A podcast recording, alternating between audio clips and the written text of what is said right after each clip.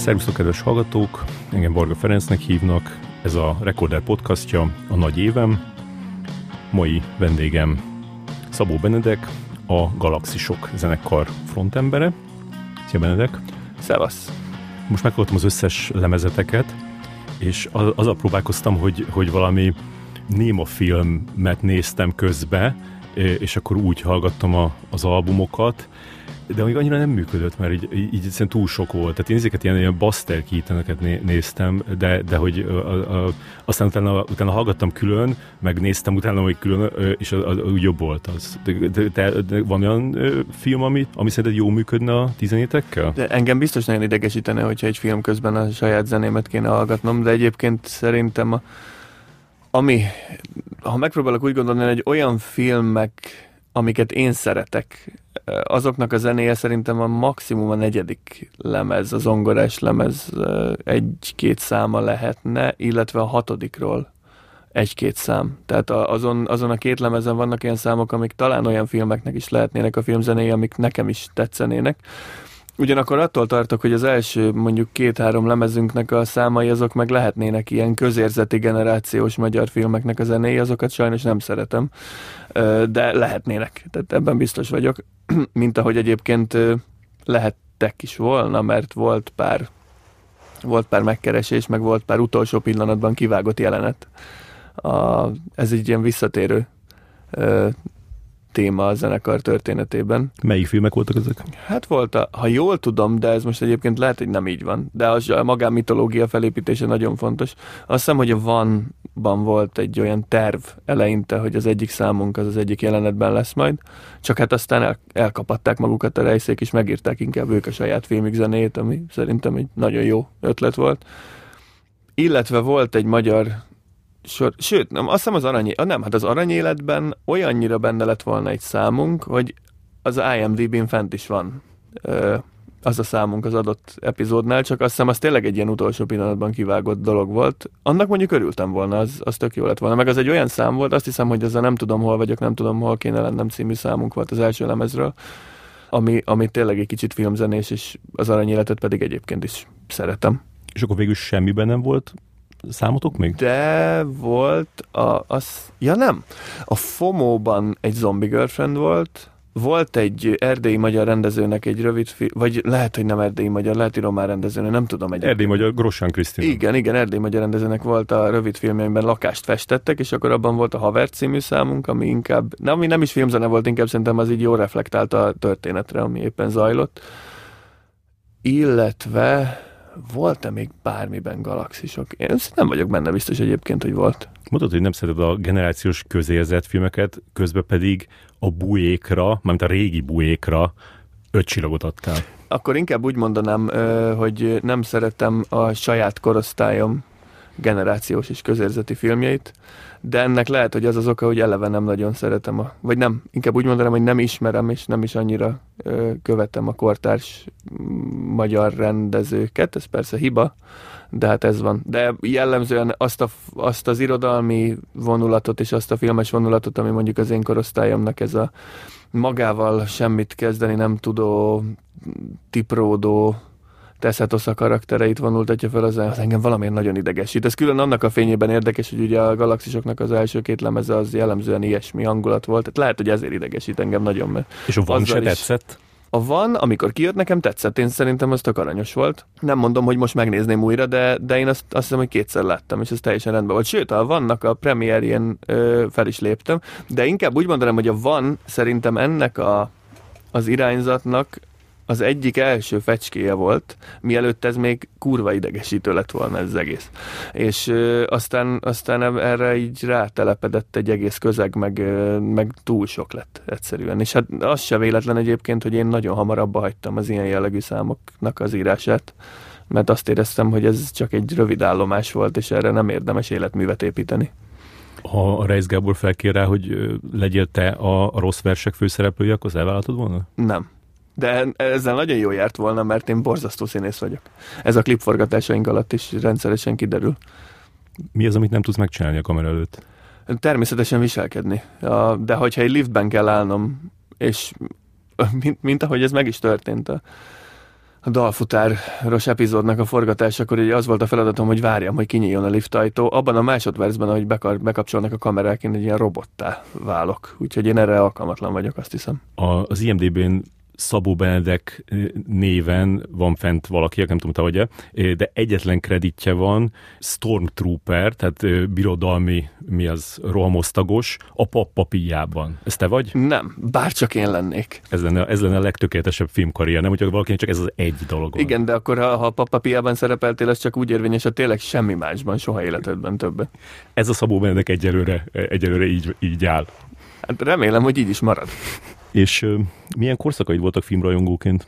Filmek tekintetében nekem sokkal kevésbé meghatározható korszakaim voltak, mint mondjuk irodalom vagy zene tekintetében. Tehát az irodalomban meg a zenében jellemző volt, hogy bizonyos életkorokban bizonyos típusú regényeket olvastam, vagy zenéket hallgattam, vagy hasonló mozgalmaknak, az egyes kiemelkedő figuráinak a műveit fogyasztottam. A filmben én mindig egy kicsit lazább voltam. E- ez egyébként feltehetőleg annak is köszönhető, hogy kevéssé kritikusi szemlélettel álltam hozzá, csak nagyon élveztem, és élvezem a mai napig a filmet. Tehát én, én nem tudok úgy tekinteni a film. Amikor mondjuk egy lemezt hallgatok, akkor megszólal, be, nagyon szeretem a zenét is, de akkor megszólal bennem a zenész is, meg az egykori zenei újságíró is. Amikor könyveket olvasok, akkor azért jóval kevésbé, de azért ott is van egy jóval nagyobb kritikai él, vagy erősebb kritikai él. A filmeknél szinte semmilyen nincs. Ezért én össze-vissza néztem, és nézek mindent. Persze kialakult az, hogy én mit szeretek, meg vannak bizonyos jellegzetességek, de nem mondhatnám, hogy, hogy korszakaim voltak. Inkább csak a, a helyzetek voltak jellemzőek. Például nekem az első nagy filmes korszakom az a 90-es évek volt, amikor, amikor rengeteget jártam moziba, mert létezett még Baján az Uránia mozi, ami az én gyerekkoromban még egy nagyon jó prosperáló mozi volt, és az egyik első élményem az, hogy a, jó, az azt hiszem az Oroszlán király, meg a Mortal Kombat volt az első két film, amit, amit moziban láttam, de hogy az nagyon meghatározó volt, hogy a Jurassic Park 2, meg a Függetlenség napja bemutatója idején tényleg a, a szomszéd utcáig állt a sor, és pótszékeket kellett bevinni. És nekem nagyon nagy szerencsém volt, mert a, a szüleim nagyon sokat dolgoztak akkor, meg újságot csináltak, nagyon elfoglaltak voltak, és nagyon sokat jártam én moziba egyedül, már egészen gyerekként. És szerintem olyan filmeket is megnéztem, amiket nem feltétlenül nekem szántak, vagy annak a korosztálynak, de rám ez nagyon jó hatással volt, mert elvarázsolt a film, a, a filmművészet, és, és az volt az első fontos korszakom, tehát a 90-es években bemutatott filmek, amik, amik akkor jöttek Magyarországra, mit tudom én, én azt hiszem a hetediket is moziban láttam, hogy egészen döbbenetes, hogy én hogy kerültem oda. Ilyen, tényleg ilyen függetlenség. Ezek a nagy hollywoodi blockbusterök voltak, meg néhány olyan film, ami most szerintem a Netflixen elásva lenne valahol, és biztos, hogy nem lenne sikerfilm, és valószínűleg mozikba se kerülne el. Én szerintem a hetedik például tipikusan egy ilyen film volt. De ezek, és akkor utána jött a DVD, eközben zajlott a, a videókazettás korszak, mit tudom én, még anyukámmal mindig kivetettem. Még ez még a mozi előtt volt, mindig, mindig kivetettem a, a visszajövőbe trilógiát. És nem is volt még saját videó lejátszónk, hanem izé VHS lejátszott kölcsön kellett kérnünk egy ismerősünktől, és akkor azt kivittük hozzánk, a, a tanyára, ahol laktunk, és, és ott néztük ezeket a filmeket, de volt ilyen, hogy az ismerősünk fel akarta venni a, for, a Forma 1-es futamot vasárnap, és akkor kijött a film közepén, és elvitte a videó lejátszót, és nagyon szomorú voltam. És akkor utána jött a mozi, és aztán a az ezredforduló környékén jött a DVD korszak, amikor ugyanúgy jártunk tékákba, csak már DVD-ket vettünk ki, meg hát az írott DVD korszak, ami, ami nagyon erősen megjelent, és akkor, akkor meg szintén ezek a tudom, hogy most már erről a filmről máshogy szokás beszélni, de az egyik olyan volt, amit emlékszem, hogy a család az itt többször megnézett, meg én is külön, az a, az, a, az amerikai szépség volt, akkor az a mit, közönséges bűnözők, a szigorúan bizalmas, ezek is szintén az olyan típusú filmek, amik... Csak amik, Kevin Spacey. Kevin Spacey. Egyébként tényleg, a Kevin Spacey ö, dacára az ő, ö, az, hogy később mi történt, ö, azt kell mondanom, és ez tagadhatatlan, vagy kitörölhetetlen, hogy Kevin Spacey elég fontos szerepet játszott abban, hogy én nagyon-nagyon elkezdtem érdeklődni a, a mozi iránt mert abban a korszakban, amikor én a legfogékonyabb voltam ezekre a dolgokra, akkor pont őnek is a, a csúcskorszak az ajtó. Igen, és tényleg kicsit ilyen garancia volt a neve a minőségre, mert például ez a három film mennyire kurva jó. Ezek nagyon szuper filmek. És, Vagy hát a hetedik is. És ilyen elképesztő varázslat volt. Ja tényleg, hát ugye a hetedikben is ott kérte is, hogy ne írják ki a neve, azt hiszem az elején nincs, nincs. megjelenítve a neve, csak a végén.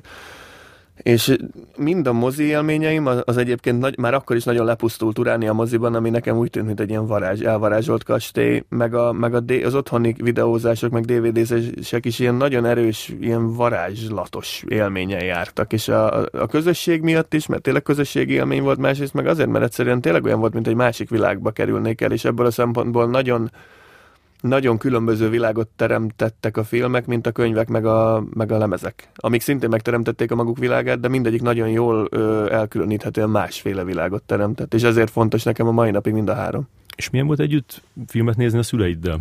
Szuper. Egyébként nagyon szerettem, meg tényleg így összejött a család, és meg, megnéztük a kört kiskörösen az unokatesóméknál, hogy hozta a bátyám a kört, és voltak, hát a, a bátyám hozott nagyon sok filmet, életkoránál fogva, amik ilyen új filmek voltak, és főleg horrorokat mondtam, mi nagyon szerettük a horrorfilmeket, azokat néztük, illetve apámék is nagyon jó filmeket néztek, és volt Mészáros Zsolt, aki a, az egykori Bajai Fórum zenekar gitárosa volt, és aztán később a Gyök 2 is játszott velünk, és egy jóval idősebb korosztály, mint mi, de de a 90-es évek során mégis ő volt az, aki először mondta, hogy a ponyvaregény az egy fantasztikus film, azt meg kell nézni, akkor a Strange Days, arra nagyon emlékszem, ezt nagyon dicsérte, és azt is azért néztem meg, és nagyon szuper volt, meg szeretem akkor, amikor a, amikor a Guy Ritchie filmek elkezdődtek, szóval ő az ilyen cool, meg, meg menő, meg új dolgokon mindig nagyon, mindig nagyon hamar így rajta tartotta a coolság ütőerén az újját és akkor tőle, tőle is nagyon sok, nagyon sok film jött, úgyhogy nem panaszkodhatom, azt is, ja, négy szoba például, azt is, azt is így nézték, azt hiszem moziba apámékkal együtt. Szóljatok a köpszösnek, ezek a ponyvaregény epigonok, ezek is akkoriban mentek. Úgyhogy, úgyhogy nagyon jó élmény volt ezt nézni, és akkor nagyon ritkán volt olyan, hogy az ember egyedül filmezett. Tehát olyan nem nagyon, persze volt, én otthon beraktam egy videókazettát, és akkor megnéztem, de, de legalább ketten mindig voltunk. Ez, ez nagyon nagy különbség a mostani időszakhoz képest.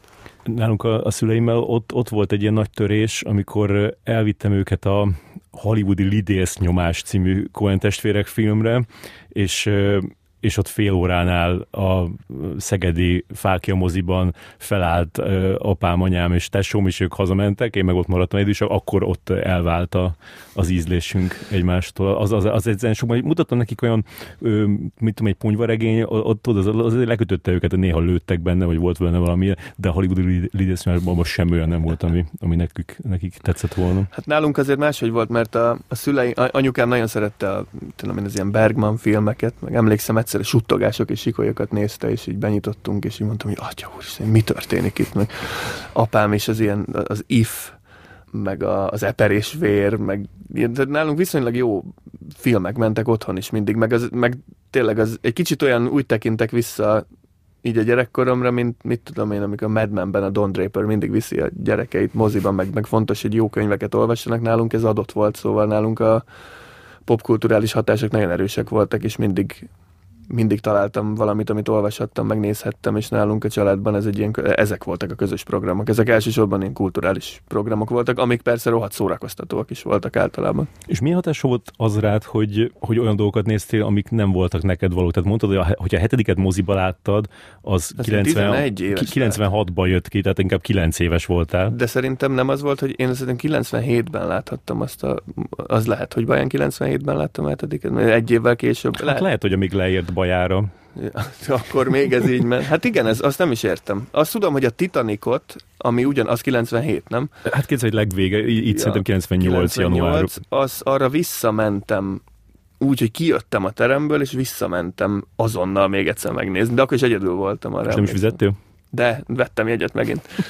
Ja, meg ami még nagyon fontos, nem, nem a kérdésre válasz, de hogy horrorfilmet is úgy néztem először, hogy apám azt mondta, nagyon akartam nézni horrorfilmet, mert az unokatestvérem az már nézett, és mindig mesélte őket, én meg nem akartam kimaradni.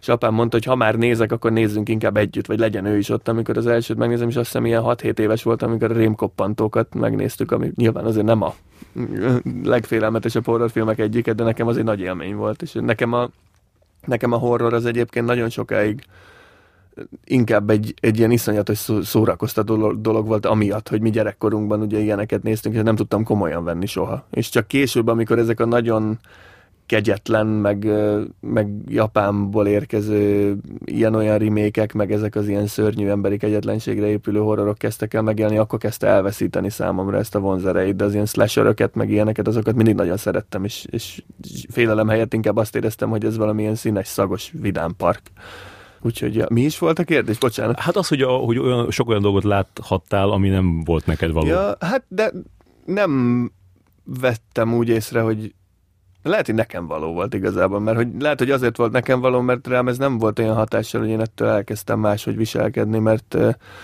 valószínűleg annak köszönhető, hogy elég hamar megtanultam azt a fajta reflexiót a, szintén a szüleim révén, hogy különbséget tudjak tenni a, a valóság, meg, illetve a, a leírt és megfilmesített dolgok között, és és nem gondoltam azt, hogy ami a vásznon van, az, azt vagy nekem kéne rekonstruálnom, vagy reprodukálnom, vagy hogy az valamiféle követendő is jó dolog. Tehát a, a dolgok megvizsgálását és annak eldöntését, hogy amit látunk, az jó vagy rossz, és az a viselkedés az jó vagy rossz, azt szerintem én elég hamar megtanultam a szüleimtől, szerencsére, úgyhogy én nem vettem, lehet, hogy volt pár rémálmom, amikor mit tudom én, megnéztük a cápát gyerekkorunkban, de nem okozott ez különösebben nagy gondot. Ahogy átnéztem a Letterboxdodon azt, hogy milyen filmeket láttál, legalábbis amit oda fel, felvittél, nyilván még láttál azon kívül egy csomót, de hogy azt néztem, hogy, hogy tehát kb. ilyen, ilyen a, a műfaj szerint kb. Ilyen, ilyen, a legtöbb az, az ilyen horror, meg folk horror, meg skifi, meg neo-noir,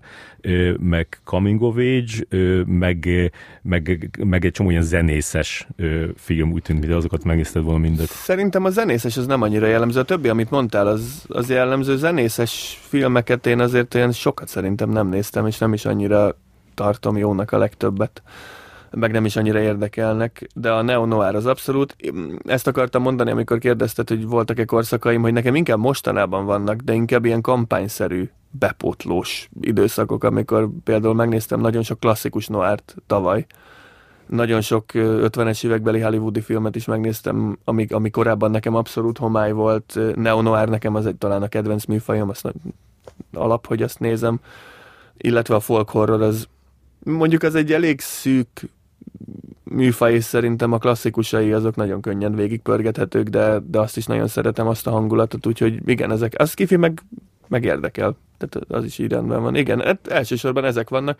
Ha mondjuk 15 évvel ezelőtt, vagy 10 évvel ezelőtt lett volna Letterboxd, amíg kritikus tömeg mondjuk volt, de azt nem volt erőm áthozni mindent, ami ott volt fönn, akkor valószínűleg azt láttad volna, hogy rengeteg, rengeteg francia művészfilmet nézek a 70-es, 80-es évekből, vagy 60-as, 70-es évekből, meg, meg nagyon sok Bergman néztem. Volt egy év, amikor halasztottam az egyetemen, és akkor így ilyen, ilyen három-négy filmet néztem meg egy nap és akkor voltak köztük tényleg rengeteg Bergman, mert én meg akartam nézni az összes Bergman, persze nem néztem meg, de, de nagyon sokat megnéztem, akkor akkor uh, Rómert, ilyeneket néztem. Tudod, az még ilyen egyetemista időszak volt, amikor azt gondoltam, hogy ezeket egyébként is látni kell. És egyébként sokat élveztem is közülük, meg volt sok, amit nem de amellett, amellett meg ott voltak azok az ilyen borzasztó minőségben. Magyarországon nem bemutatott, vagy még nem bemutatott, de torrentről akkor ilyen, ilyen homályos kamerás verzióban letölthető blockbusterök is, amik érdekeltek, és azokat néztem még, meg mellette horrorokat, meg ilyen skifi horrorokat, szóval, hogy az alapok azok ott is megvoltak, de, de mindig van egy, egy olyan irány, ami, amit éppen akkor többet nézek. Ezek általában szerintem ilyen pár hónapos kampányok. És azt a francia filmet látod, aminek az a címe, ami az egyik számotoknak a címe? Igen, igen. Ezt én mindig meg akartam nézni, arra azt mondják, hogy az az a legjobb ilyen szakítós film. Hát én ezt abban az időszakban láttam pont, de inkább úgy mondanám, hogy nagyon sző... most már nem is nézném meg, mert ajánlom egyébként, egyszer érdemes megnézni, de azt én valamilyen gyűjtésben találtam, nem is tudom, hogy hol, amikor ezekkel foglalkoztam, meg főleg ilyeneket néztem, és nagyon, hát úgy szakítós film, hogy szerintem inkább arról is szól, hogy milyen rettenetesek az, milyen rettenetes lehet az ember egy párkapcsolatban, meg tényleg, hát nem is akarok erről, ha nem láttad, akkor ezt nagyon, ez nézd meg, és majd mondd el, hogy mit gondoltál róla. De amikor ezt a címet adtam a számnak, akkor én nekem ez nagyon hirtelen jutott eszembe ez a, ez a film, mert akkor mert nagyon hosszú évek óta nem gondoltam rá. Mondtad, hogy a szüleid újságot csináltak. Ez milyen újság volt? Hát ez úgy volt, hogy a apám nagyon-nagyon sok mindent csinált.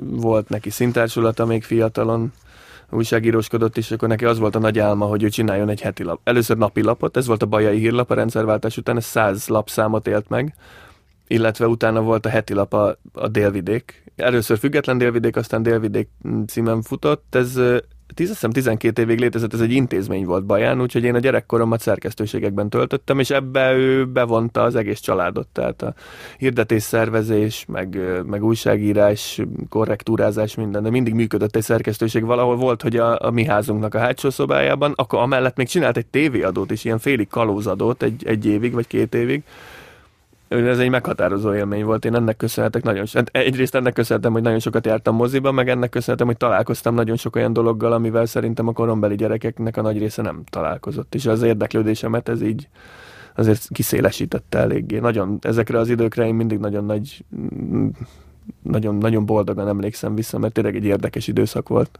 És ez azt is jelentette, hogy, hogy ott Baján téged mindenki ismert úgy, mint a, az apádnak a fiát? Igen, tulajdonképpen mondhatjuk ezt úgy, hogy apámat mindenki ismerte már régről is, meg, meg hogyha beültél egy taxiba és azt mondtad, hogy Jenőt anya, akkor tudta, hogy hova kell menni, és igazából szerintem most is tudja az az egy darab taxis, aki létezik még Baján, vagy kettő, nem tudom, hogy hányan vannak. És azért nagyjából tudták, hogy én ki vagyok, igen.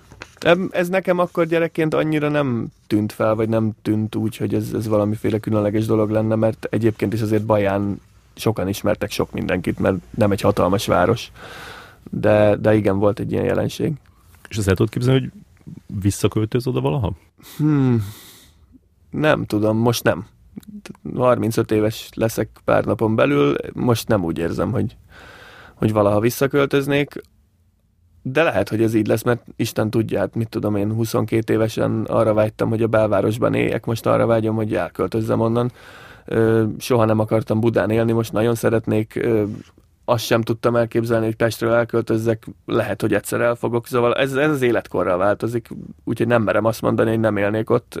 Természetesen ehhez számos körülménynek kell egybevágnia és egyszerre meg lennie.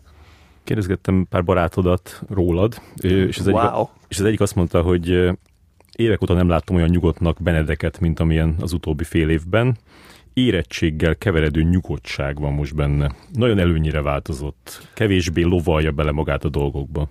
Mm, nem tudom, hogy ez jó egy. A nyugalom az mindenképpen jó, de szerintem a dolgokba való, a magunkat a dolgokba való belelovalás az nem feltétlenül negatív.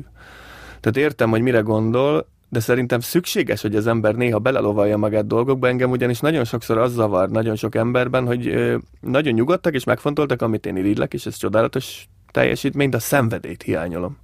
És a, én, én, én mindig meg, igyekszem megőrizni magamban azért a szenvedélyt, és néha ez a szenvedélyesség azt jelenti, hogy én tényleg belelovalom magamban, és én mániás módon ö, lelkesedni kezdek valami iránt, és én tudom, hogy sokak szemében ez akár gyerekesnek is mondható, én ezt soha nem szeretném elveszíteni, mert ez szerintem egy olyan fontos dolog az én személyiségemben, ami, ami nélkül nem én lennék.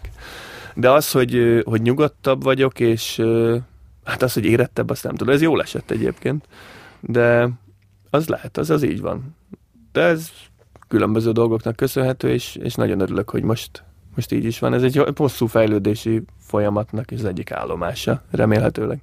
És hallottam egy podcastot, amiben Lou Barlow-val beszélgetett valaki, azt hiszem, igen, a Band of Horses-nak az énekese beszélgetett Lou Barlow-val, nagyon jó adás volt, és ott a Lou Barlow mondta, hogy, hogy hogy, annyi, hogy a legjobb része számára az az egésznek, amikor befejez egy dalt, és így fel van véve, le van keverve, és akkor nagyon hangosan meghallgatja egy csomószor. Neked is ez például egy ilyen? Ezt én szoktam csinálni. Nagyon intenzíven és nagyon sokat hallgatom a, a megjelenés előtt, és talán a megjelenéskor azokat a számokat, amiket írtam, és aztán általában nem soha többet. Vagy hát nem soha, de néha-néha még talán igen, ha úgy alakul, de akkor már így félreteszem őket, és nem érdekelnek különösebben. De amikor, amikor rögzítjük őket, meg amikor felvételeket csinálok, akkor igen, akkor nagyon sokszor meghallgatom. És milyen az a nap neked, amikor megjelenik egy albumod? Hát ez régen más volt. Régen egy ilyen óriási óriási élmény volt, és az ember folyamatosan figyelte, hogy milyen reakciók érkeznek. Ez több faktor miatt most már nem így van. Egyrészt engem sem annyira tüzel fel, és ezt most mindenféle rossz, de nem rossz értelemben mondom, csak ez már megtörtént sokszor, és akkor az, az újdonság varázsa elmúlt. Másrészt a, egy album megjelentetése sem úgy zajlik már, mint korábban, és sokkal inkább elvész az információ áradatban, és nem egy nem akkora esemény egy album megjelenése, mint akár tíz évvel ezelőtt, amikor még mindig egy nagyobb eseménynek számított. Szóval emiatt a két dolog miatt azért most már szerintem túlélem ezeket a napokat, és még az is lehet, hogy elfelejtem, hogy megjelent egy lemezem pár órára. Ő elég termékeny vagy, azt lehet mondani, nem? Tehát, hogy így is nagyon sok számod jelent már meg. Ez így van. És még ennél is többet írsz, vagy egyszerűen mindent, mindent kiadsz, amit... amit... Majd, majdnem mindent kiadok, amit írok. Én nekem nincsenek a fiókban kiadatlan, vagy, vagy közepesebbnek ítélt számaim. Én, én azokat a számokat is általában kihozom, amikre később én is úgy gondolom, hogy közepesek.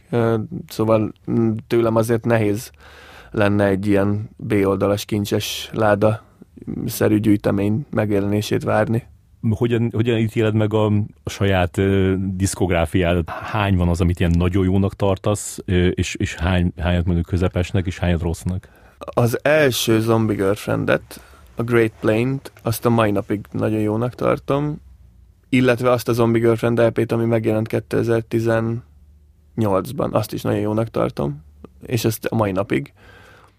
A Galaxisok egyébként az első Galaxis, ami még Szabó Benedek néven jelent meg, a kapuzárási pikniket, én azt szeretem a mai napig, és az szerintem egy, egy jó és vállalható lemez. A másodikat nagyon nem szeretem, és ez visszatekintve az nagyon rosszul öregedett, legalábbis az én szememben. És a negyedik, az ongorás, az, az szerintem tényleg jó. Az, az olyan, amit hallgatnék én is. Úgyhogy hm, azt hiszem, hogy a, az általam megjelentetett lem... Hát megvannak ezek az ilyen ide-oda elszórt lemezeim, amiket tökre szeretek, mint tudom én, a Forez Lapitoknak az EP-it, azokat néha még meg is hallgatom, mert azokat olyan gyorsan írtam, hogy olyan, mint nem is én írtam volna, és néha elfelejtem, hogy ezek milyen számok, szóval azokat, de azok más jellegű anyagok. Úgyhogy igen, vannak a diszkográfiámban olyan dolgok, amiket szeretek évek múltával is, bár nem ez a jellemző. És még mindig az az ötödikről, most én, hogy most, vissz, én, hogy most meghallgatom az összeset, az ötödik tűnt a legjobbnak. Az ötödik egy nagyon kompakt és nagyon jól egyben lévő lemez. Én a második felét nagyon jónak gondolom, és szeretem. Amikor egy kicsit álomszerűbb számok vannak rajta, mit tudom én, a Ragrimek meg az M6, azok nagyon jó számok, és azokat azok nagyon közel állnak ahhoz, amit én egyébként is hallgatok.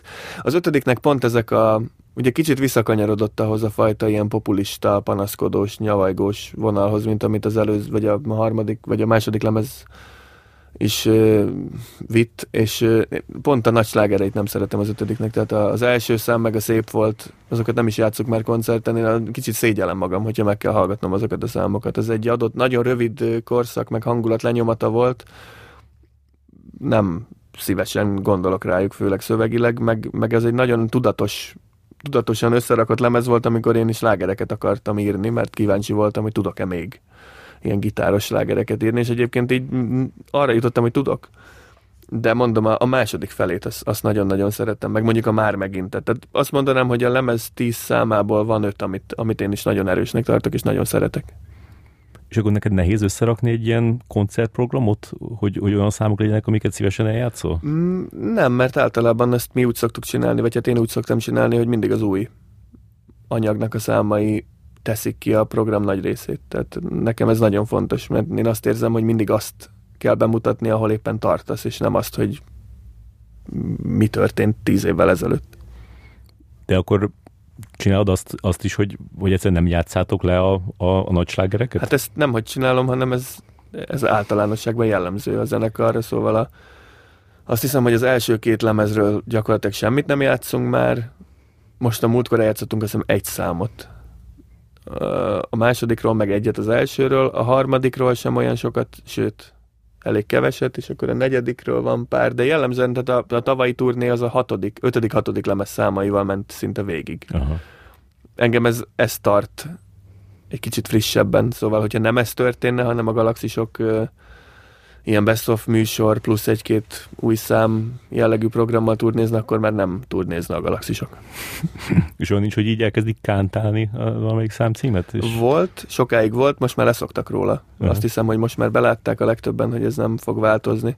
De egyébként persze előfordul még mindig.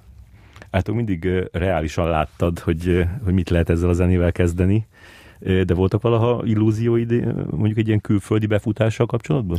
Amikor gyerek voltam, akkor voltak meg, amikor elkezdtem zenélni, akkor a, a, emlékszem, hogy amikor a 2001-es terrortámadás történt, akkor én éppen azt kamusztam, hogy beteg vagyok, és pizsamában gitároztam otthon, és azt képzeltem, hogy én valamilyen iszonyatos grunge sztár vagyok egy hatalmas arénában, és a saját számaimat éneklem, és akkor jöttek haza apámék, és mondták, hogy kapcsoljam be a tévét, mert baj van.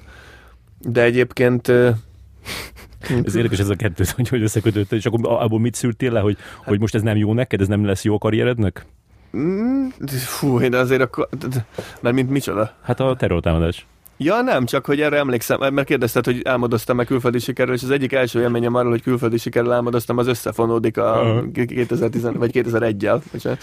És, és aztán, hát amikor az Zombie girlfriend csináltam, azzal szerveztem ugye külföldi turnét is volt egy rövidebb, de hogy olyan nagyon, nagyon erről nem álmodoztam. Érdekes módon én egyszer, a, ezt, sokszor elmondtam már, de amikor az öcsémmel, aki egy kettő dobosa volt, ültünk a konyhában egyszer hajnalban, mondtam, hogy én egy közepesen ismert magyar zenekar frontembere szeretnék lenni, és hát nagyjából ez történt. Tehát ez, ez lehet, hogy túl kicsit álmodtam, de ezt sikerült valóra váltani.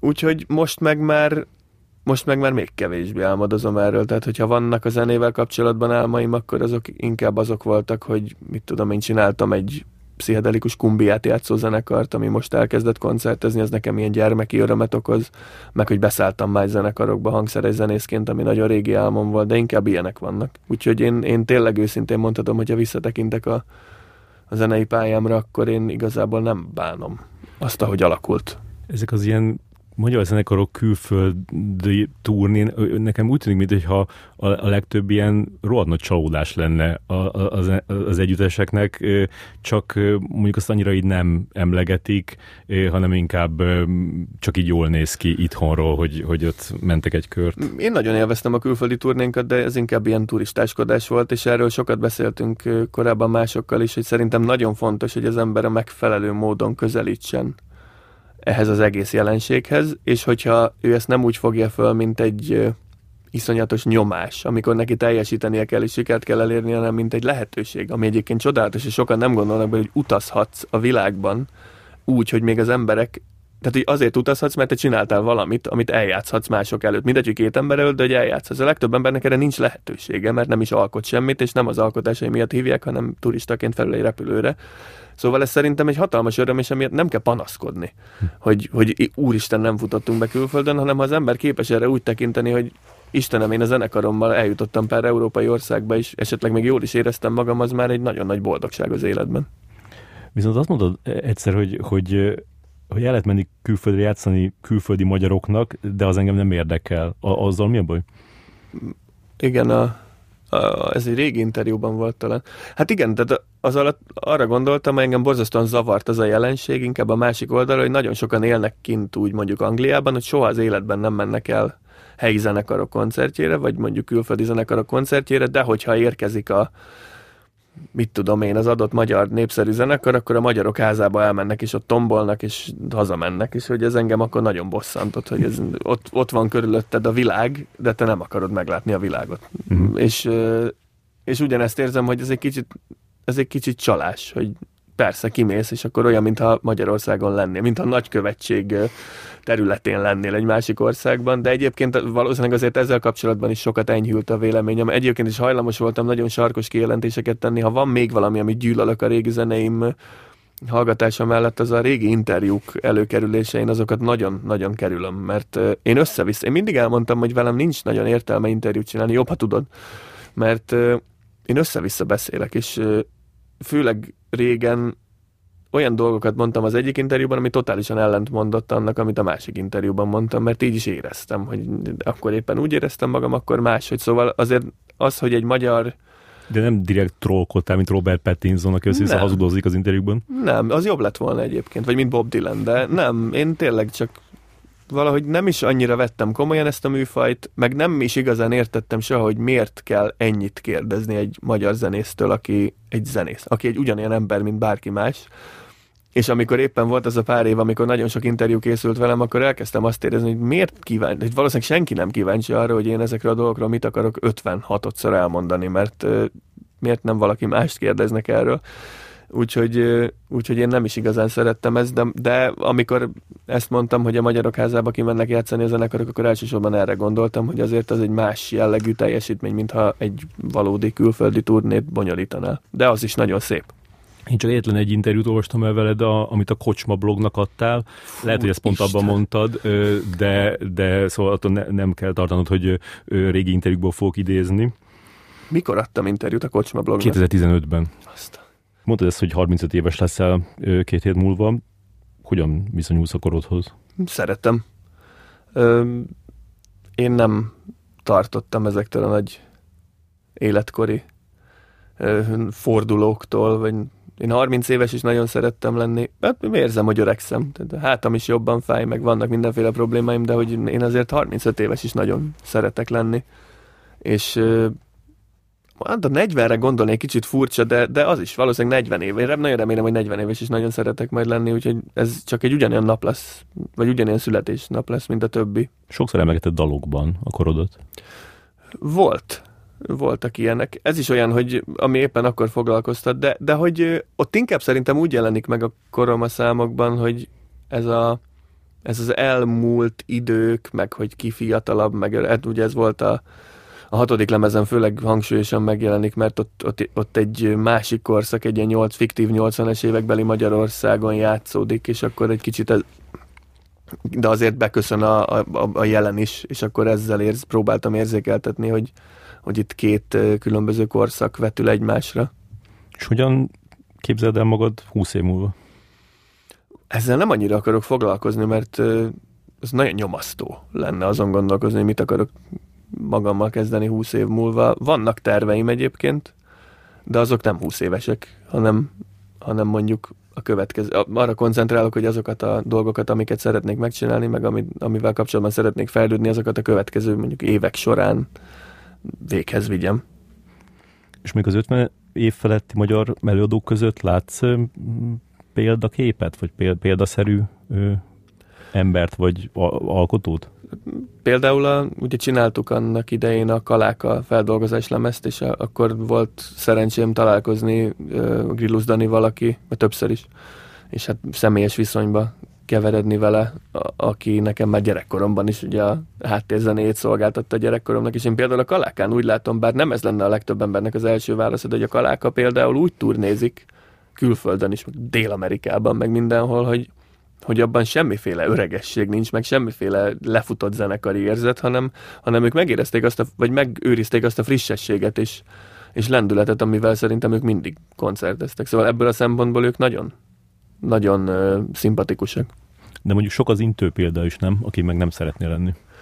Hát biztos, hogy vannak olyan emberek. Én leginkább önmagam még jobb verziója szeretnék lenni, de, de persze van olyan, hogy amiről már korábban is beszéltem, hogy azt látom, hogy van egy zenekara. Ez elsősorban akkor történik, hogyha szerintem, hogyha egzisztenciális kérdésé válik a zenélés, amit én mindig tudatosan igyekeztem elkerülni, és azt hiszem, ez sikerült is. Ö, hogyha abból élsz, és kizárólag abból élsz, akkor ez már nem olyan, hogy nekem már nincs kedvem ehhez, vagy kevésbé van kedvem, csináljuk hobbiból, hanem az feltehetőleg olyan ezeknek az embereknek, hogy hát nem hagyod ott a munkahelyed, mert dolgoznod kell, és csinálnod kell tovább. Ilyen is van, akkor olyan is van, aki, aki eldöntötte, hogy ő best of műsort fog csinálni. Tehát, nekem a legnyomasztóbb zenekari lét, amit el tudok képzelni, az az, hogy, hogy deklaráltan jellemzően az mondjuk ki a régi slágereket játszom, és akkor mindig kijön egy lemezem, amiről eljátszom három vagy négy számot a koncerten, de ez már inkább csak ilyen, hogy ahogy mondta valaki más egyszer, hogy, hogy legyen mit eladni a pólók mellett, azért hozok ki lemezeket, de én is tudom, hogy ez már senkit nem érdekel, és engem se érdekel. Hogyha ideig eljutnék, akkor inkább abba hagynám, azt gondolom, és ezt lehetővé tenné talán az, hogy nem a zenélésből ö, élek. Úgyhogy ö, igen. Ezt mondta is valaki róla könyvben, hogy, hogy ő azt tudja elképzelni, hogy te vagy átmész ilyen, ilyen full experimentálba, vagy abba hagyod. Na, ezt, ezt is jó hallani. Hát én inkább az elsőre látok lehetőséget, tehát én zenélni szeretek. Nagyon. És a zenélés nélkül nem tudom elképzelni az életemet. A koncertezés nélkül, meg a zenekarozás nélkül azt hiszem, hogy el tudom. De ez a kettő nem kötődik szorosan egymáshoz. Úgyhogy majd meglátjuk. És mit gondolsz arra a jelenségről, hogy zenekarok ünneplik a, a fennállásuknak az x évfordulóját? Egy posztot megér, szerintem. Ha jól tudom, akkor a Galaxisok is hamarosan tíz éve. Ja, jövőre lesz tíz éves a zenekar. De hát ilyen visszatekintő koncertet annyira nem szeretnék. Ugyanúgy, hogy búcsú koncertet se, hogyha esetleg egyszer majd nem leszünk. Szóval, de hát azzal semmi baj nincs, hogyha ünneplik az ember a saját születésnapját is megünnepli, és azért általában egy zenekar tagjaival több időt töltesz, mint a családoddal, szóval egyáltalán nem baj, hogyha ünneplik ezt a zenekarok. Mondtad, hogy hogy jó pár olyan számod van, amit, amit a, a szövege miatt már nem szívesen ö, játszol, vagy nem szívesen gondolsz ö, rá akár, és az, az hogy mindig újabb ö, szövegeket ír, szóval, hogy, hogy mindig van téma, amihez, amihez tudsz nyúlni? Nem. És például én most már nagyon régóta szinte semmit nem írok. Írtam most egy új számot. A, az jó. Tehát lesz egy új galaxisok szám, amit vagy magában, vagy egy másik számmal együtt felveszünk, de vannak olyan időszakok, egész hosszú időszakok az én életemben, amikor semmit nem írok. És nem is érdekel különösebben, mert más dolgokkal foglalkozom, és mást csinálok. Na most például egy ilyen zajlik, azért jellemzően.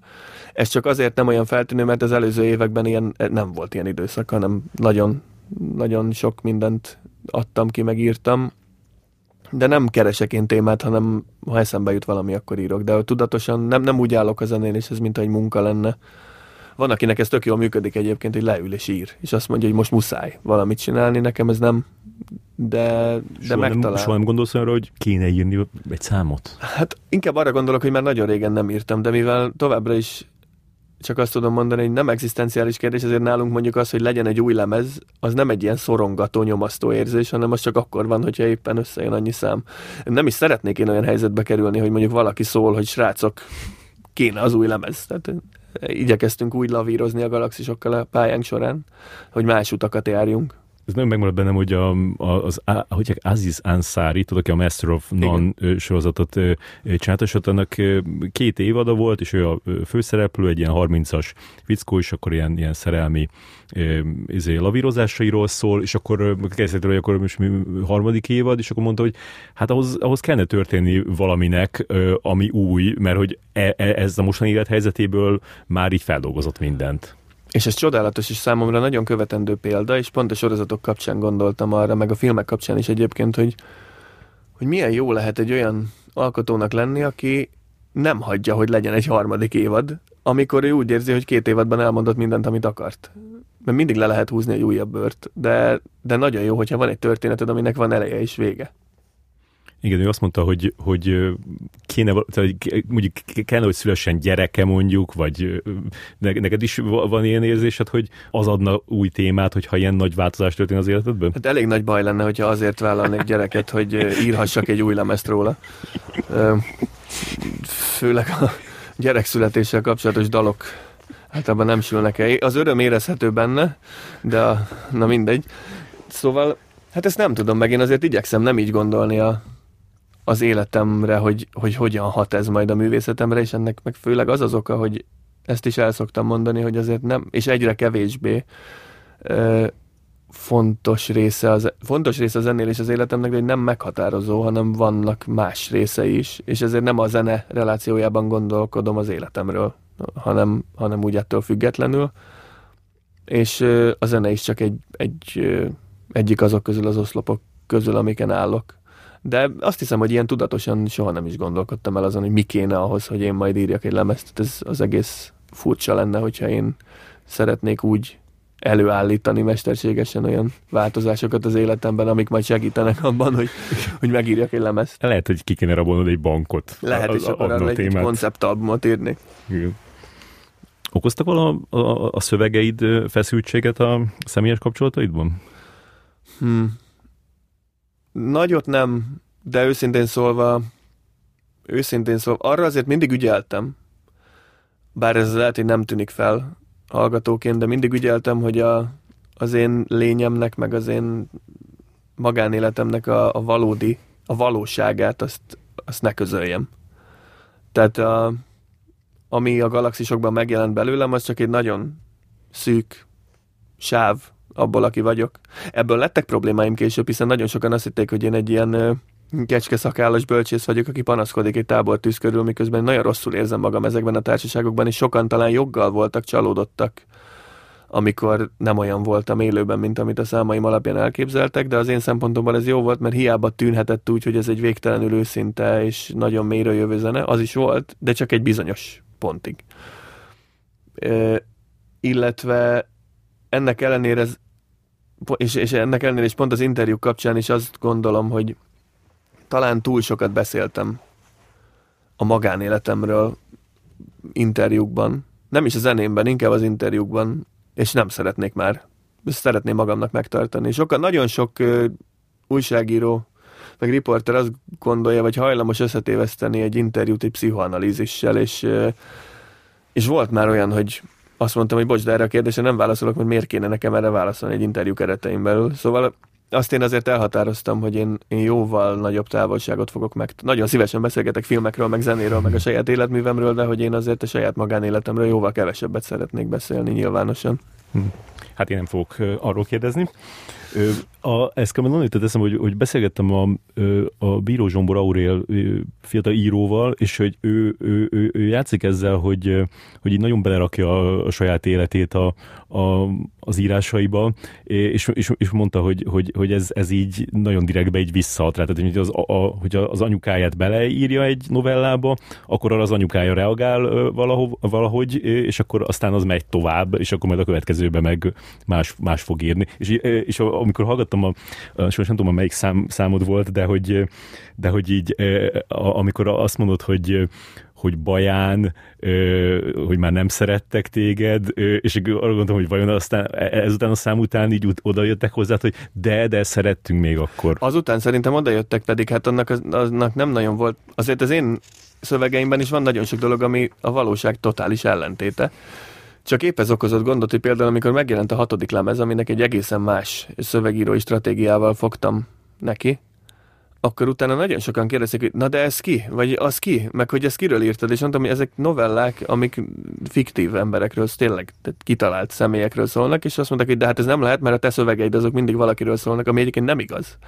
Tehát a, nagyon sok olyan galaxisok szám van, ami egy, egy álomról, vagy egy kitalált történetről szólt de a, a Nostalgia című szám, amit említesz, ez 2013-as lemezen volt rajta, utána ott jött egy ilyen haveri társaság, hogy de hát mi szerettünk, és mondtam, hogy persze, tudom, de jól hangzott a számban.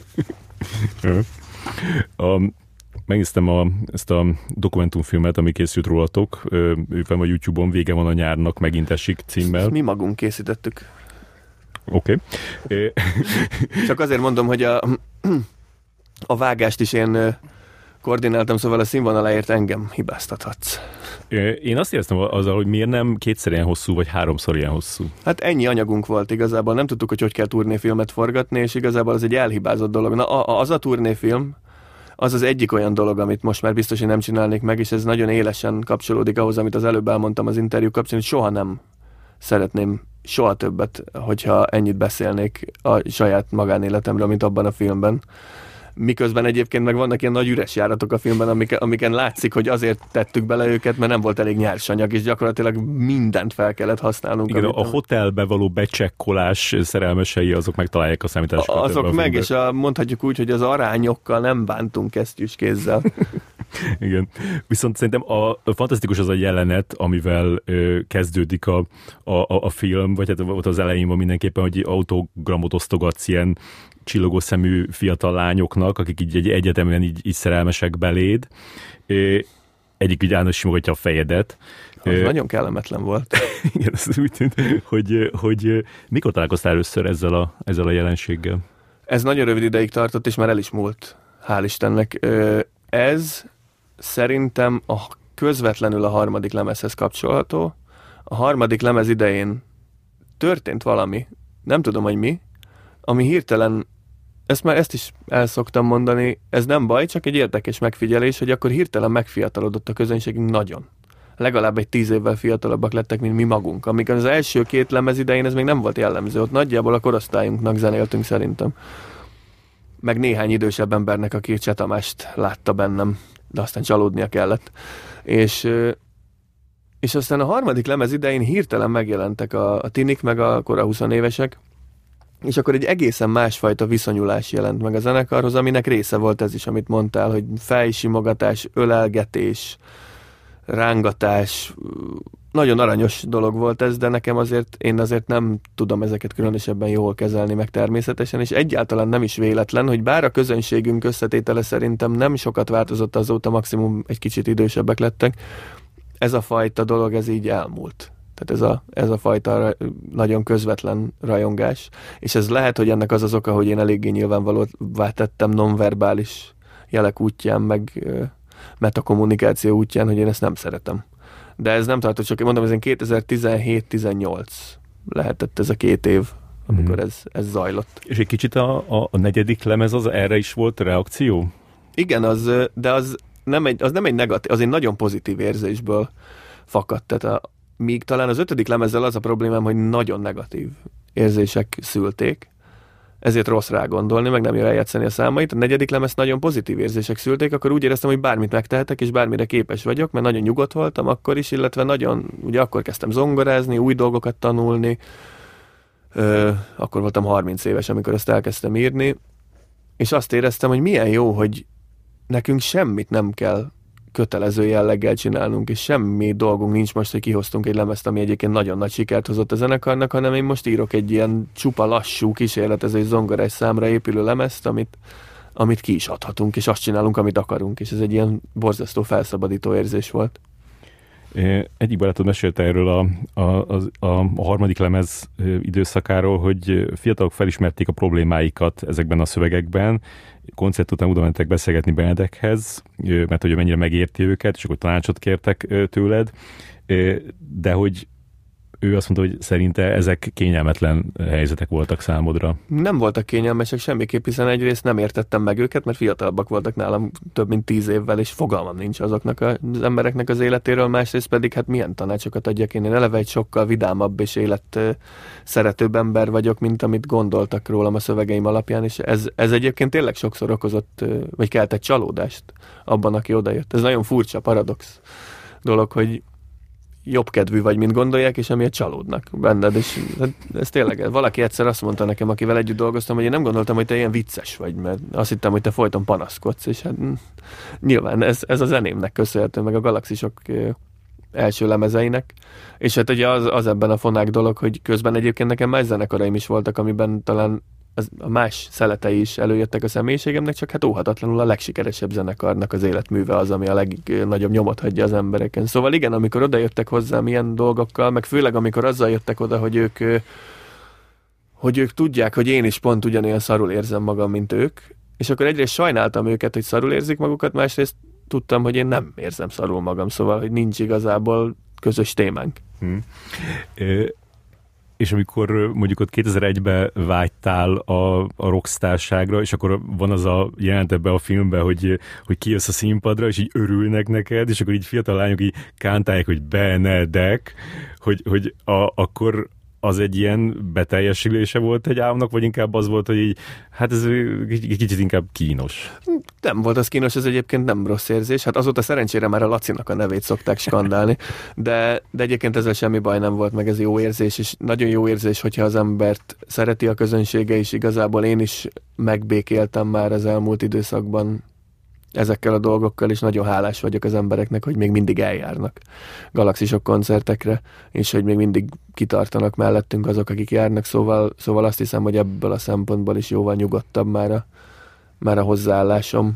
De hogyha, tehát ez, ez érdekes, hogyha a rockstárságról gondolsz, meg a rockstar életről, akkor ugye meg szokták kérdezni az embert, hogy melyik volt életed legjobb koncertje, és mindig arra gondolnak, hogy a galaxisokkal. Pedig azért nekem szerintem a, a leginkább ilyen vad, a legvadabb rock élet, amit éltem, az még bőven a gyökkettővel volt baján. Tehát az az öt év, amit ott töltöttünk azzal a társasággal, abban sokkal súlyosabb dolgok történtek, mint a galaxisokkal valaha is. Nekem valahogy az a leg... Mivel az még egy jóval korábbi időszak volt, és nagyon sok újdonság volt, nekem az a, az a legfelszabadítóbb, meg le, legeufórikusabb időszak így visszatekintve. Mert amikor már a galaxisokat csináltam, akkor nagyon tudatos voltam bizonyos szempontból, és akkor már régóta zenéltem a gyökkettővel meg tényleg ilyen, ilyen teljes szétesés, és, és mindenféle furcsa dolgok történtek. Szóval nekem, a, nekem az a zenészként, meg frontemberként bizonyos értelemben az a csúcskorszakon, még akkor is, vagy arra gondolok a legjobb szívvel, még akkor is, hogyha soha nem jöttünk ki bajáról, vagy csak nagyon ritkán. Mm. És most milyen a, a színpadi személyiséged? Hát mert mint Hát ezt azok tudják, akik néznek. Én nem tudom, hogy milyen változások mennek végbe bennem. Szóval erre, erre inkább nem, nem is válaszolnék. Én azt tudom, hogy engem zavar sokszor, hogy, hogy úgy érzem, hogy, hogy így mórikálom magam a színpadon, amikor az átkötő szövegekről van szó, és hogy az, az még mindig nem túl természetes. Ez olyan, mint a kamerák előtt, ugye, hogy még mindig nem érzem túl természetesnek azt, hogy beszélek a számok között, és szívem szerint nem is beszélnek semmit. Én inkább csak játszanám a számokat. De ez az egy. Egyébként nem tudom, hogy mennyiben változott a, a színpadi személyiségem. A, és kevesebbet ugrálok, mert fáj a hátam. Hmm. De mondjuk, amíg a számok között beszélsz, akkor mondhatjuk, hogy természetes vagy, nem? Tehát, hogy, hogy így azt nem, nem találod hogy mit fogsz mondani. Nem, de nem érzem természetesnek, ahogy beszélek, szóval nekem mindig az volt a célom, hogy egyébként a zenében is, hogy úgy közöljek dolgokat, mint ahogy egyébként is szoktam. Ezt nagyon nehéz megcsinálni. És a, én azt érzem, hogy amikor a, az átkötő, átkötő szövegek tekintetében én még mindig egy kicsit ilyen modoros ö, irányt viszek, és ez, ez így visszatekintve zavar. De egyébként meg azt szokták mondani, hogy a galaxisok viszonylag jól kommunikál a közönségével, szóval lehet, hogy ezt csak én érzem így. De szoktál beszélni mondjuk ilyen aktuális dolgokról is, nem? Persze, szoktam. Én ez a, ez a fő cél igazából ezekkel. De azt se találod ki előre, hogy most hogy mondok valamit a háborúról. Tehát most, amikor kitört a háború, akkor tudtam, hogy beszélni fogok róla, mert nagyon, egyrészt nagyon dühös voltam, másrészt meg fontosnak tartottam közölni a közönséggel. Most Debrecenben is, meg a Dürerben is, ahol játszottunk, hogy nagyon nehéz úgy kiállni egy színpadra, szórakoztatni valakiket, hogy tudom, hogy közben tőlünk nem olyan messze, sőt a szomszédunkban rengeteg ember van, akinek erre nincs lehetősége, és sokkal komolyabb és sokkal fontosabb dolgok történnek, mint egy koncert. Tehát ezt elmondtam, és tudtam is, hogy ezt fogom mondani, mert ez kikívánkozott belőlem, de azt nem írtam meg a szöveget előre, hogy mit fogok mondani. Néha meglepődsz azon, hogy mit mondasz? Mi jön ki a szádon? Nem, nem. Azért magamat ritkán tudom meglepni. És hogyan viszonyulsz az ének stílusodhoz? Az jobb lett. Inkább úgy mondanám, hogy a Galaxisok első lemezeinél fölvettem egy olyan énekstílust, ami visszatekintve egy ilyen fahangú kántálás volt, miközben egyébként akkor azzal párhuzamosan meg azelőtt a Zombie Girlfriend lemezeken meg ezt az ilyen uh, lágy több szólamúságot vittem, és akkor ez egy kicsit rányomta a bélyegét, a, a, ez a megdu, mindig megdupláztam az éneksávot a felvételeknél, ez még adott neki egy ilyen robotszerűbb hangot, és a kicsit elment ebbe az irányba, ezért nekem többek közt ezért is nehéz visszahallgatnom a régi számainkat, de aztán egyébként például meghallgatva a hatodik lemeznek a számait sokkal szebben éneklek, és ezt most abszolút ki kell, hogy mondjam. Nem, soha nem leszek jó énekes, meg nem lesz nagyon szép hangom, de sokkal szebben éneklek, mint mondjuk tíz évvel ezelőtt, és ez jó érzés. Szóltatok feldolgozásokat játszani koncerten? Néha igen, Ö, illetve csinálunk néha olyan koncerteket, ezek általában ilyen rövid ö, tematikus koncertek, amikor egy adott zenekarnak a számait játsszuk, és például csináltunk egy, egy jótékonysági koncert keretein belül eljátszottunk négy Magnetic Field számot, azt imádtam, az, az szuper volt. Meg szoktunk, ját, játszottuk a König és Ciklamentől a Coca-Cola jégrakétát, az többször. Volt, hogy eljátszottuk a, az Indian Summer-t a Beat Happening-től, Szóval ilyeneket azért néha szoktunk, de te tervezzük egyébként, nagyon jó, hogy kérdezett, tervezünk egy galaxisok feldolgozás koncertet valamikor. Hát lehet, hogy idén, de nem merek semmit ígérni. És azon is ilyenek lesznek, hogy... Ilyenek, tehát hogy nem a Republik legnagyobb slágereit fogjuk játszani, nem mintha azokkal baj lenne egyébként, csak hogy elsősorban azért olyan számokat, amiket, amik nekünk fontosak, meg amiket szeretünk. Olyan nagyon más stílusú, más műfajú zenét még nem dolgoztatok fel? Hát a, a kérdés az, hogy mi a galaxisok műfaja, mert azért, ha megnézed ezt a hat lemezt, akkor elég nehéz lenne ezt. ezt Na jó, csak mondjuk nem tudom, hogy Rianát. Riannát nem, zongorával könnyebb bármit feldolgozni, mert ugye az, azzal mindent el lehet játszani amikor a Lacival csináltuk ezeket a Sallai Szabó koncerteket, akkor voltak olyan számok, amik, amik így nagyon másfelől jöttek, de mégis el lehetett játszani őket, de, de egyébként nem, talán nem. Én egy Black Moth Super Rainbow számot nagyon szeretnék, mert nagyon régóta feldolgozni, ami ugye ilyen analóg szint is bugybarékolás, de erre még nem került sor. Angol szakra jártál Szegeden. Így van. De nem végezted el. Eljöttem, igen. Miért? Nem voltam én, én nem szerettem akkor. Tehát másrészt meg hozzá kell tennem, hogy én abban a korban még nem voltam szerintem alkalmas arra, hogy egy projektet normálisan végigvigyek. És én, én körülbelül olyan 20 éves korom vége felé lettem jóval tudatosabb, ami a tanulást illeti. Úgyhogy hát abszolút az én hibám volt, szartam bele az egészbe igazából, nagyon, nagyon ellazáztam. És mi, milyenek voltak ezek a szegedi évek? Nyomasztóak. Nem szerettem. Most ö, voltam nemrég Szegeden újra, és rájöttem, hogy sokkal jobb. Nagyon szeretem azt a várost, most, hogy már nagyon rég nem vagyok ott, és ha visszamegyünk koncertezni, akkor nagyon szeretem. Én, amikor oda jártam egyetemre, nem éreztem túl jól magam, meg nem is kellett volna ott lennem szerintem, vagy máshol kellett volna lennem, de hát amikor én 18 éves voltam, és befejeztem a középiskolát, akkor vajmi kevés tudatosság volt bennem azt illetően, hogy hova szeretnék menni. Jó voltam angolból. Ennyi. Ez volt a... Vannak olyan emberek, akik már 18 évesen nagyon tudatosak és érettebbek, én nem voltam az. Maradni nem lehetett volna, nem? Hol? Baján. De hát egyetemre akartam menni mindenképpen. Yeah. Az, az nem volt, ezzel nem volt semmi probléma, csak azt nem tudtam, hogy hova. De hát aztán visszakerültem én Bajára, mert, a, mert elkezdtem dolgozni egy, egy NGO-nak, és annak Baján volt a székhelye. És egyébként tulajdonképpen nem bánom annyira, hogy ez így alakult, mert nagyon sok munkatapasztalatot szereztem viszonylag fiatalon, ami, ami pedig jól jön. Most is. Uh-huh. Szegeden koleszos volt-e? Egy rövid ideig igen, a öt halom, öt halmi koleszos voltam, és aztán pedig albérletekben laktam, kül- különböző albérletekben. Uh-huh. Szuper hamburgereshez jártál akár életére? A, oda nem, a- az Aradi téren a Budi büfébe jártunk hamburgert enni, hogyha volt rá pénzünk. Pedig a szuper hamburger a jobb. Én nagyon szerettem a Budi büfét, de a hamburgerekről sokat tudnék beszélni, hogy én a szart szeretem igazából. Aha. Ebből a, bár most már nem eszem húst, úgyhogy nem, nem annyira érint a téma, de, de igen, én, én szerettem a Budi büfének ezt az ilyen száraz, reszelt, sajtos mirelit húspogácsás hangulatát, főleg éjszakánként, de ritkán jutottam hozzá, mert tényleg azért csóró egyetemista voltam. És mikor lettél vegetáriánus? Igazából én szerintem csak, tehát még tavaly is ettem húst, de az, azért az utóbbi években az utóbbi években már nagyon-nagyon keveset, és ennek nem volt semmiféle ideológiai oka, hanem egyszerűen én, én rájöttem, hogy az én kedvenc ételeim mindig is húsmentesek voltak, 98%-ban, másrészt meg egyre kevésbé ízlett. Nem, nem esett jól. Úgyhogy ez egy ilyen, nem mondom azt, hogy nem fogok még húst tenni életemben, mert soha ilyeneket nem akarok mondani, mert miért ne, de nincs nagyon kedvem hozzá. És mi volt az utolsó kedvenc budapesti hamburgereződ? Volt a Nyúl utcánál egy tök jó hamburgerező, ami már bezárt, de még mindig megvan.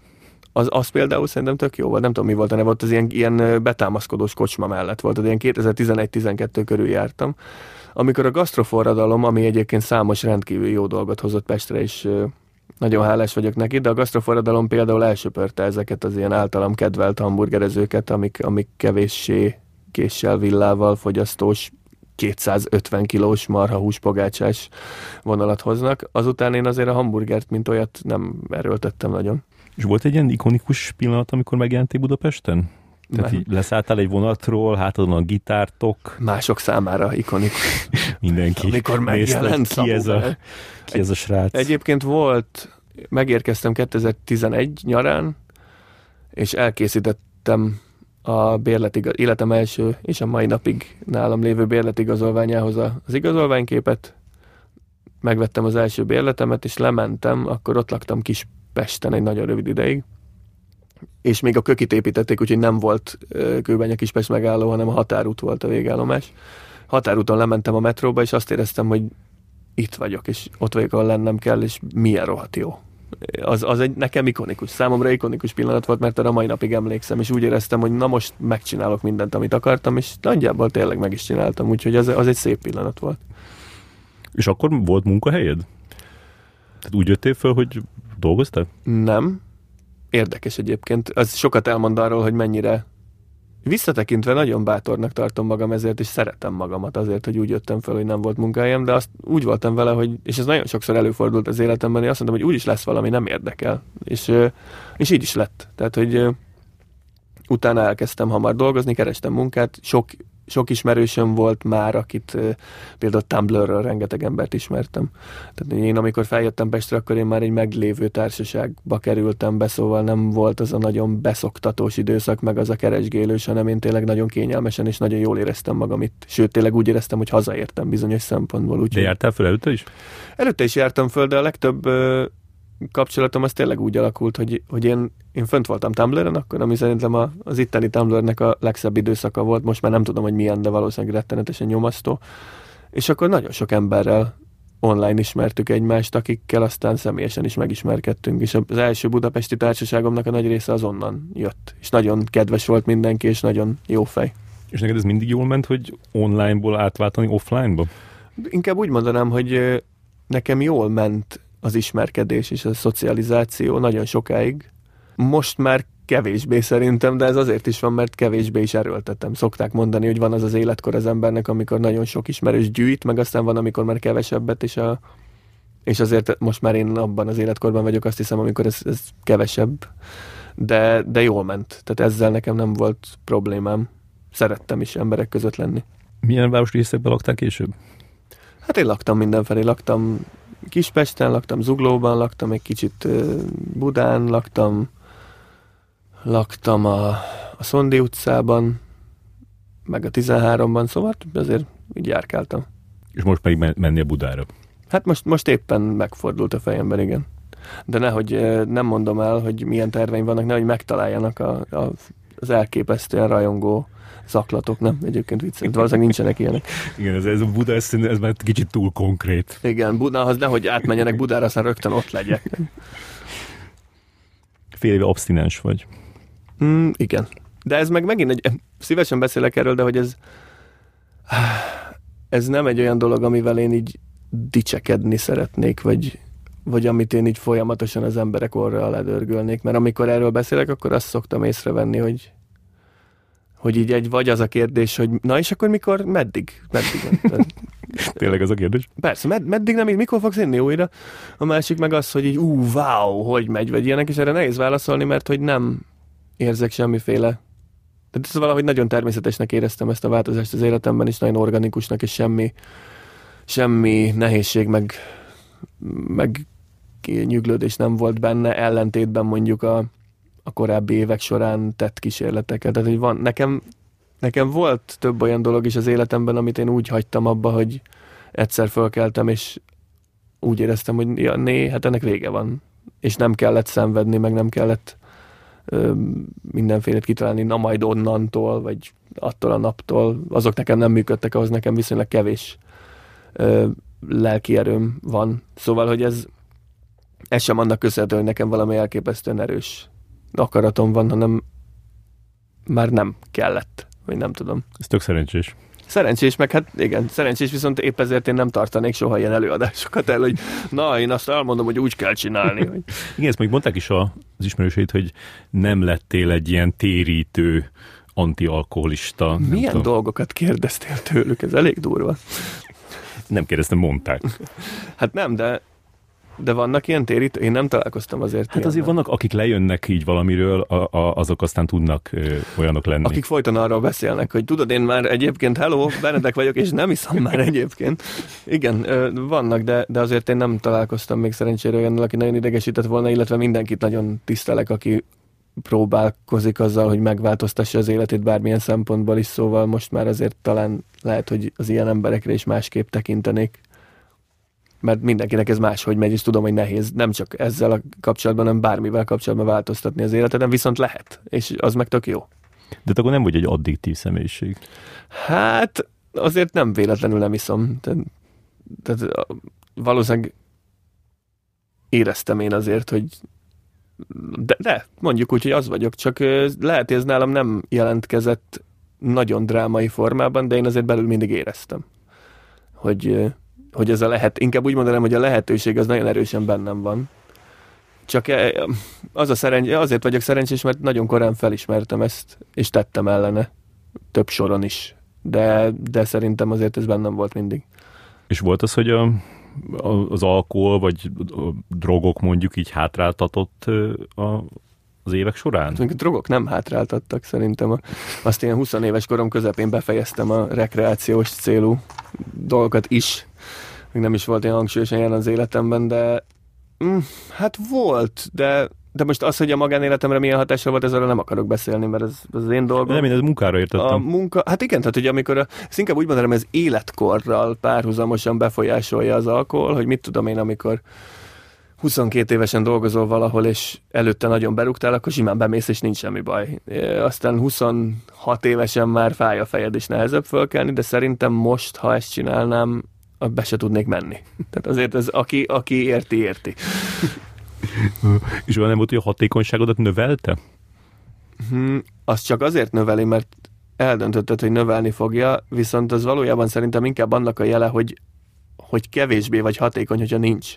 És emiatt azt gondolod, hogy jóval hatékonyabb leszel, hogyha van, de valójában az a szintet, az alapszintet csökkenti, szerintem. Olyan volt, hogy én is azt éreztem, hogy könnyebben ír, írok számot, ha van egy dobos sör ott mellettem. Aztán később kiderült, hogy ez nem így van. Hmm. De ez évekkel később derült ki. És mi kell neked ahhoz, hogy írj egy számot? Tehát kell neked valami körülmények? A legjobban otthon szeretem, és azt, hogyha rögtön fel is tudom venni, és nagyon sokszor úgy írok számokat, és szerintem a legjobb számok, amiket írok, azok úgy születnek, hogy ez nem úgy történik, hogy én leülök egy akusztikus gitárral vagy az zongorával, és megírok egy számot így szépen részenként, hanem ezt például a Forez lapitokkal mindig így csináltam, meg a más projektjeimmel mindig, és a galaxisokkal csak ritkán, de most igyekszem, hogy leülök a gép elé, és fölveszek úgy egy számot, hogy én ott találom ki és nincs idő gondolkodni, meg írogatni rajta, hanem én ott, ott találom ki azt, hogy hogy történik, van egy téma, és akkor abból hogy megy tovább, és ez valahogy, erre mondom azt, hogy ez olyan, mint nem én írtam volna később, tehát jó. Uh-huh. És hogy, hogy dolgozol együtt másokkal? Egy elég ilyen ö, olyan alkotó vagy, aki így kitalálja az egészet maga, nem? Legalábbis a, a, a, a dokumentumfiből ez derült ki. Szarul dolgozom együtt másokkal, ami a zenét illeti. A más szempontból szerintem nem. De a igyekeztem ezen változtatni, de olyan azért nagyon sokat nem akarok, mert mindenkinek megvan a maga munkamódszere, meg ahogy szereti csinálni a zenét. Van, aki azt szereti, hogyha lemegy a zenekarával, és mindenki kitalál valamit, és így összeraknak együtt egy számot. Én azt szeretem, hogy a nagyjából azért én az történik, amit én kitaláltam a saját fejemben. Ennek ellenére például tök jó volt a hatodik lemeznél az, hogy küldözgettük egymásnak a sávokat, és akkor mindenki rájátszotta, rájátszotta azt, amiről azt gondolta, hogy ez jó. Szóval ez is működik, de valószínűleg azért nem én vagyok az a zenész, akivel a legkönnyebben lehet együtt dolgozni és együtt kitalálni dolgokat. De ezt tudják azok, akik velem játszanak szerencsére, és még mindig nem hagytak el. És kellett megkirúgnod valakit? Zenekar nagyon rossz voltam ebben, sajnos ez nagyon szégyen teljes, mert mindig így sunnyogtam. Most már szerintem sokkal könnyebb lenne, remélem, hogy soha nem kell. De de annak idején is féltem kirúgni emberek. Most már kegyetlen vagy? Hát nem kegyetlen, csak szerintem rájöttem arra, hogy sokkal emberibb és sokkal őszintébb, hogyha beszélsz valakivel, és nem évekig csak morogsz. Aha. Ami azért jellemző volt rám régen. Tehát, hogy én nem, erre nem vagyok büszke, szóval nagyon rosszul mentek nekem ezek a kirúgások, de nem volt sok ilyen. Uh-huh. Inkább feloszlattam a zenekarokat. Mondtad, hogy újságíróként is dolgoztál egy darabig, annak mik voltak a tanulságai? Hát én e- eredetileg újságíró szerettem volna lenni, mert ahogy említettem, én a szerkesztőségekben nőttem fel, és nekem az a 90-es évek beli nyomtatott sajtó, az, ez egy álomvilág volt, és én úgy képzeltem, hogy én majd egy ilyen helyen fogok dolgozni, de aztán mire annyi idős lettem, hogy újságíró lettem, meg lehettem, addigra nagyon átalakultak a médiafogyasztási szokások, ugyebár. És az őszintén szólva az a világ, amit az online sajtó képvisel, az nekem már nem a gyerekkorom álmainak a világa, és ezért nem is érdekelt annyira. És aztán én végül is csak zenei újságíró lettem, meg egy-kétszer írtam ilyen különböző kultúros témákban. Ezt elég sokáig csináltam, meg, meg nagyon sok, nagyon, nagyon nagy tudású embert ismertem meg e, ennek a foglalkozásnak a révén. Például a Déri Zsolt alatt kezdtem az Estnél, és akkor ott ismertem meg Dömötör Endrét is, meg ott ismertem meg nagyon sokakat, a Hómarci is odaírt még akkor, Horváth Kristóf is oda, szóval mindegy, nem kezdem elsorolni, mert ilyen name, izé, name dropping lenne, de de egyébként tényleg nagyon sok ismerősöm lett onnan. De azért rendes ilyen szerkesztőségi munka volt, ott voltatok bent nem. együtt? Nem. Nem, nem. A, szerintem csak a, én nem tudom, ezt mert Zsoltot kell megkérdezni, hogy ez hogy, hogy nézett ki ott a szerkesztőség, de nem, hát küldték be a fiatal lelkes szerzők a, a cikkeiket, és akkor kapták rózsaszín csekken a honoráriumot, ami néha nagyon jó jött. Két 2009-es Bajai EFOT kezdetének napján kaptam meg az egyik honoráriumomat, és akkor végre volt pénzem, hogy be tudjak menni. De akkor úgy nem dolgoztál újságíróként soha, hogy jártál egy szerkesztőségből? Nem. Nem, hát mondom, mire, mire én újságíró lettem, addig, vagy hát újságíró is lettem, mert azért soha nem volt ez főállás, addigra már a legtöbb ilyen klasszikus szerkesztőség az, az eltűnt. Talán mit tudom én, amikor a Kvartnak írtam, akkor a Kvartnak volt egy olyan szerkesztősége ott ugye, ahol csak ketten ült, tehát a főszerkesztők ültek bent, azért azért kult, kultúrával foglalkozó Ez melyik időszak a Inkei Rónai? Inkei Rónai, igen. Vagy talán amikor bementem, akkor mintha a Puskár lett volna ott, amikor először bementem. A hát ugyanaz, szerintem ők hárman voltak.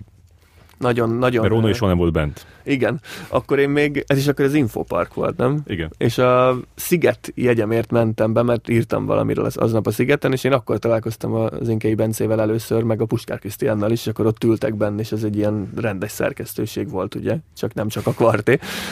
És, ez biztos, mert egy boxba ültünk, tehát akkor ez valószínűleg, hogyha ezt megnéznénk egy ilyen flashbackbe, ott akkor lennél. ott üldögélnénk. Ez milyen őrületes, én pedig egy nagyon-nagyon félénk és visszahúzódó, ilyet nem is tudom hány éves voltam, 21-20, 20 évesként állnék ott, hogy hát hol van a, hol a szigetjegyem, amiért vonattal utaztam fel Bajáról. Inkei kimentek kajálni, Léci, várd meg őket. Igen. És akkor, akkor ott is voltam, de ott sem volt szerkesztőség, ezért szerintem kultúros szerkesztőség az már nem volt abban az időszakban, amikor én elkezdtem írni gyakori, hogy erre rendesen föláll egy stáb, és valahol ott ülnek benne egész nap. Jaj, igen. És a, amiket csináltál, azok közül mik, mik, amikre úgy emlékszel, hogy, hogy, hogy nagyon jó volt? Mármint egy, egy cikk, vagy mm-hmm. interjú, vagy akármi. Én a Zsolt, a Déri Zsolt alatt megtanultam, hogy az embernek nagyon nagyon-nagyon utána kell nézni mindennek, mert senki nem akarta, hogy belenyúljon a cikkébe, pedig ő hajlam, mert, mert ő azt mondta, hogy ez nem helyes, ez helyes, és általában neki volt igaza. De, de ezért meg kell tanulni a referenciákat nagyon jól kezelni, meg nagyon sok zenét megismertem, azt, hogy én milyen cikkeket írtam egyébként, azt nem tudom, szerintem később jobbakat, mint korábban, és akkor, amikor már nem írtam annyit, hanem csak így megkértek időnként, és ilyen pár filmkritikát írtam például tavaly, azok szerintem sokkal jobbak lettek, mint a, a régi. Hova írtál filmkritikát tavaly? A Kulterre írtam. Tavaly, vagy tavaly előtt? Lehet, hogy tavaly előtt. De csak ilyen tényleg nagyon, nagyon sporadikusan a Szóval a Welcome to Chechnya-ról írtam egyet, még valamiről, meg volt lemezkritika is egy, azokat már szerettem, akkor szerintem kevésbé éreztem azt a nyomást, hogy nekem ezt, ezt kell csinálnom, csak szerettem írni, és akkor jó volt. De egyébként szerintem, hogy tudok írni, tehát hogy van íráskészségem, és nem követek el komoly helyesírási hibákat, és ez, ez már remek de, de a saját cikkeimet már nagyon régen nem olvastam. Meg hát szerintem az esnek a javarésze el is veszett. Valószínűleg. Ja, az nincs már meg. De interjúkat csináltad? Interjúkat is csináltam párat, azt meg azt hiszem, hogy még a Fast blognak csináltam interjúkat, meg csináltam a nem is a Kvartnak, de valaminek még. Ja, a Kolónia, volt ez Zenekolónia nevű oldal, és akkor Tényleg. az is volt egy rövid ideig. Ott, ott volt Zenekolónia, Színházkolónia, Filmkolónia, meg Könyvkolónia. Nagyon jó társaság volt, tényleg szuper. És ja, a Zenekolóniának csináltam pár interjút még annak idején. A, szerettem interjúkat csinálni, és őszintén szólva, ha élhetek kritikával, az elmúlt évekkel kapcsolatban, akkor az, hogy én nagyon sokszor tapasztaltam azt, hogy a riporterek már, és nem rád gondolok nyilván, de, de fiatalabbakra, a, mintha az interjú szerkesztés, mint olyan kimaradt volna a tapasztalatok közül, és át meg, lemegy egy tök jó interjú, majd megérkezik egy nyers leírat, és mondják, hogy hát ez akkor kimehet. És, és egyszer eldurrant az agyam sokat szorra, sokadik ilyen esetnél, és sajnos akkor beleálltam egy ilyen e-mailes veszekedésben, amiben nem kellett volna egyébként szerintem egy ilyen vitába. Szóval ez az én hibám volt, de hogy, hogy ez nekem nagyon furcsa. Na és például minket megtanítottak interjút szerkeszteni még jól. És én kifejezetten szerettem, pedig ez egy utálatos dolog. Igen, ez tényleg sok, sok ember van, aki valamiért azt gondolja, hogy nem kell szerkeszteni az interjúkat, és, és hogy, hogyha egy beszélgetés jó volt, akkor az leírva is jó lesz. Tehát szerintem már, hogyha egy, egy, egy interjúba a, a, a válasz az már úgy nem három sor, hanem hat, akkor az, az már nem jó. Tehát az Meg tegyük hozzá, hogy nagyon kevesen beszélnek, vagy képesek olyan összeszedett és koherens mondatok megalkotására élő szóban, ami leírva működik, mert én például tudom, hogy ha, ha az én szórendjeimet, meg mondataimat, meg csapongásomat valaki benne hagyja nyersen, akkor az olyan, mintha egy, egy jelentősen problémás embernek a nagyon furcsa zavarbejtő beszédmodora lenne, és hogy ezért például én ezt többször írtam nekik, hogy ez, szerint, hogy ez szerintem nem jó, hiszen ez borzasztóan hangzik, amit mondtam. Igen. És olyan kritikák, amiket a te zenédről írtál, azok közül volt, amelyik volt értelme? Mármint, hogy a, ezt hogy Mások, hogy mások írtak róla, és úgy érezted, hogy na, ezt, ezt, ezt érdemes volt megírni. Engem egyáltalán nem zavarnak a rossz kritikák, bár mint a, a lemez kritika, mint olyan sajnos ez nem hogy halódik, hanem halott, és én nagyon szeretem pedig ezt a műfajt, úgyhogy egyre kevesebb ilyen van. ro- nagyon sokáig semmilyen rossz dolgot nem írtak a galaxisokról, ami nekem nagyon furcsa volt, és akkor talán a harmadik lemez idején volt pár hang, hogy hát ez már nem olyan csatamásos, ez már ilyen. Tehát érdeke, tehát ezt azért ezt sokan nem tudják, de ezen a Sallai Lacival azért szoktunk röhögni, hogy mindenki mondja, hogy ez már nem olyan, mint a harmadik lemez vonal, és ez baj. De nem emlékeznek rá azok az emberek, hogy a harmadik lemez idején volt egy ugyanilyen vonulat, akik azt mondták, hogy hát ez már nem az a tábortüzes hangulat, ez, ez valami egészen más, ez nem jó.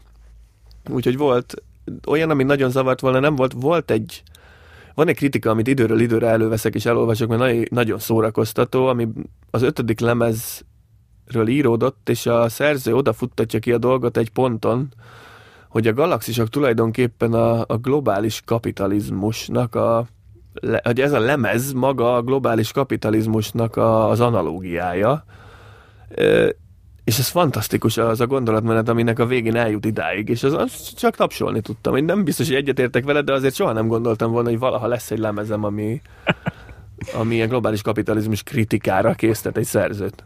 És ez hol jelent meg? Azért mondjuk el, hogy élvezhessék a hallgatók is. Bevallom őszintén, nem emlékszem most. Aj, tényleg. Aj, Akkor lehet, hogy a globális kapitalizmus és a lemez címe együtt kiadja majd a... igen. Valószínűleg egyébként igen. A legutóbbi adásban Fodor Máriusszal beszélgettem itt, és ő mesélte azt, hogy, hogy volt neki egy olyan él, élmény, amikor a, már nem hiszem, hogy a Kaukázus vagy a, a magas egy underground de hogy, de hogy amikor így, így ment kocsival, és hallgat a rádiót, és megszólalt egy saját száma, és akkor meg kellett állni, és, és sírni egy kicsit. Neked is volt ilyen? Amikor először elkezdték rádióban játszani, hát Na most őszinte leszek, nekem a legnagyobb rádiós élményem az az volt, amikor a Gyök kettővel felvettük a Táguló Világ című számunkat Baján, és ezt beküldtük a Boros Lajosnak valamelyik rádióban az ilyen tehetségkutató műsorába, és ott egyszer leadták azt a számot. Én akkor azt hittem, hogy megőrülök, hát ez csodálatos volt, így Baján volt. De egyébként, amikor a galaxisokat... Ez volt Danubius? Ez lehet, hogy az volt. Aha, ez ilyen 2009-8, 2009. Hm. És, De ez egy nagyon jó szám. Az tényleg jó szám. Azt játszottuk is egyszer a Galaxisok koncerten a Gyök kettővel. És amikor a Galaxisokat elkezdték játszani, persze nagyon jó érzés volt, meg hát aztán az ember arra is gondolt, hogy na majd most már jönnek a jogdíjak a, a rádiós lejátszások után, és akkor ez milyen furcsa, hogy valami történik, amiről te csak hallottál eddig. De egyébként meg úgy úgy ezt nagyon hamar megszokja az ember, és ráadásul ugye ez akkoriban kezdődött, amikor én már nem hallgattam rádiót, szóval én ezzel viszonylag ritkán találkozom, csak néha kapok egy-egy ilyen fényképet, hogy az autóban valaki megy, és a rádióban a mi számunk megy, de, de ritkán És sír. Találkozom. És sír. A Fodor Máriuszról egyébként, a, ugye a Fodor Máriuszról eszembe jut, hogy ezt valószínűleg ő sem tudja, és nem emlékszik rá, de nekem volt egy Műholdak Felhők Csillagok nevű négy számos projektem, amit még Baján vettem föl 2009-ben, és MySpace-en rám írt a Fodor Máriusz, hogy akarok-e a Magashegyi Undergroundnak szövegeket írni. És mondtam, hogy igen, de aztán soha többet nem jelentkezett, úgyhogy azóta is nagyon mérges vagyok rá De ez hihetetlen a, a, a Máriusz, hogy, hogy ő hogyan tud így ennyi mindenkire odafigyelni. Tehát ahogy felfedezte a, a, az Ónódit is ilyen 18 évesen YouTube, tehát így, így, te, te így hallgatsz ilyen ismeretlen fiatalka, nem tudom kiket? Nem. De vannak emberek, akik rengeteget, és mint a Máriusz is, ők nagyon jók ebben, hogy kiemeljék azokat, vagy, vagy felkarolják azokat, akik, akik szerintük jók, és ez szerintem egy nagyon tiszteletre méltó dolog. Én nem nagyon keveset hallgatok, sokkal kevesebb új magyart hallgatok, mint amennyit szeretnék, meg a javarésze nem is annyira tetszik, meg tök sok olyan műfaj van, ami, ami lehet, hogy már nem nekem szól, vagy nem is akarok úgy csinálni, mintha ezt, ezt így megpróbálnám erőszakkal szeretni, meg egyébként se jellemző. Tehát, hogy sajnos nekem a magyar kortárs az szinte minden ö, művészetben nagyon nagy homály. Uh-huh. Több számodó is megjelenik a szakmai irítség témája. Ez tényleg tud kellemetlenséget okozni neked? Ö, hát a, ez szerintem legfőképpen az ötödik lemezre igaz, nem? E, most így nem tudom, hogy melyik lemezen, de hogy legalább kétszer ö, utaltál erre. Hát az ötödik lemez idején akkor volt egy ilyen rövid időszak, amikor ezt nagyon erősen éreztem, és akkor erről írtam a számokat.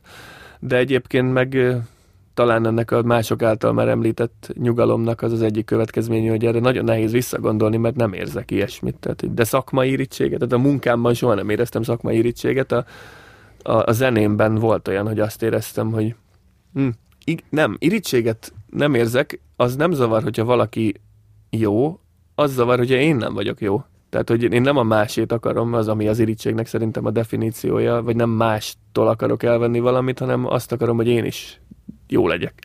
Ez a fajta irítség, ez annyiból jobb, hogy az ember tanulásra vagy fejlődésre ösztönzi talán. És mondjuk szabadságot irigyeltél? Mert mondjuk eszembe jutott, a, a, amikor ezt hallgattam, például, hogy, hogy lehet, hogy a, mondjuk a Richard Gere-nek a, a, a szabadságát azt irigyelheted. A szabadságot nem irigyeltem, mert szerintem a galaxisokkal mindig olyan zenét játszottunk, amilyet éppen kitaláltam, és ezért soha nem éreztem azt, hogy nekünk, tehát így hát meg is őrülnék, hogyha a galaxisok lemezek közül bármelyik is úgy készült volna, hogy így ilyet kell írni. Úgyhogy szerintem, ha valamire éppenséggel nagyon büszke vagyok a zenekar életművéből, az az, hogy iszonyatosan kacskaringós és követhetetlen. És kik azok, akiket ö, igazán nagyra tartasz? Mm, magyarok közül, vagy nem? Magyarok közül. Magyarok közül? Nagyon jó, hogy ez most... Inkább azt mondom el, hogy most ki az, aki tetszik, mert például a Denevér nagyon tetszik. Tehát generikus postpunk szerintem, de rohadt jó. És, és ugye szintén van dél-amerikai vonal, ami nekem nagyon fontos. De fú, nagyon szerettem a Szerintem egyébként nem mondom, hogy nagy rajongója vagyok a Richard Gere-nek, de nekem az a fajta ilyen analóg szint is világ, ami ne, nekik megjelenik bizonyos számaikban, az nagyon közel áll a ahhoz, amit nagyon szeretek. Én, én imádom az analóg szintiket, tehát ugye én a szintvévet meg az elektropopot imádom, és hogy igazából ez például egy olyan része az én lelkemnek, amit szerintem a galaxisok életművében még mindig nem jelentettünk meg eléggé. Bár volt nekem szintipopos teljesen ismeretlen projektem is. De hogy mondjuk a Richard Gere-nek egyes számaiban vannak én fantasztikusan jó szintik, az, az, azt nagyon szeretem. De természetesen most, most, ahogy kérdezed, most nem jut semmi az eszembe. A 80-as éveknek a, a, az ilyen undergroundja, ami, amit egyébként csak mostanában kezdtem én is közvetett módon felfedezni, az ilyen demós 80-es évek, például a Könignek a cuccai, azok nagyon-nagyon szuperek voltak. És hát majd lehet, hogy később eszembe jut mindenféle dolog. És mit csinálod, ha nagyon sok pénzhez jutnál hirtelen? Félretenném, és gyűjtenék még. Feltetőleg igen. Tehát, hogy a... Mondjuk 200 millió forint. A mai világban az már nem olyan sok. Ki tudja, hogy mennyire le fog értékelődni. Igen.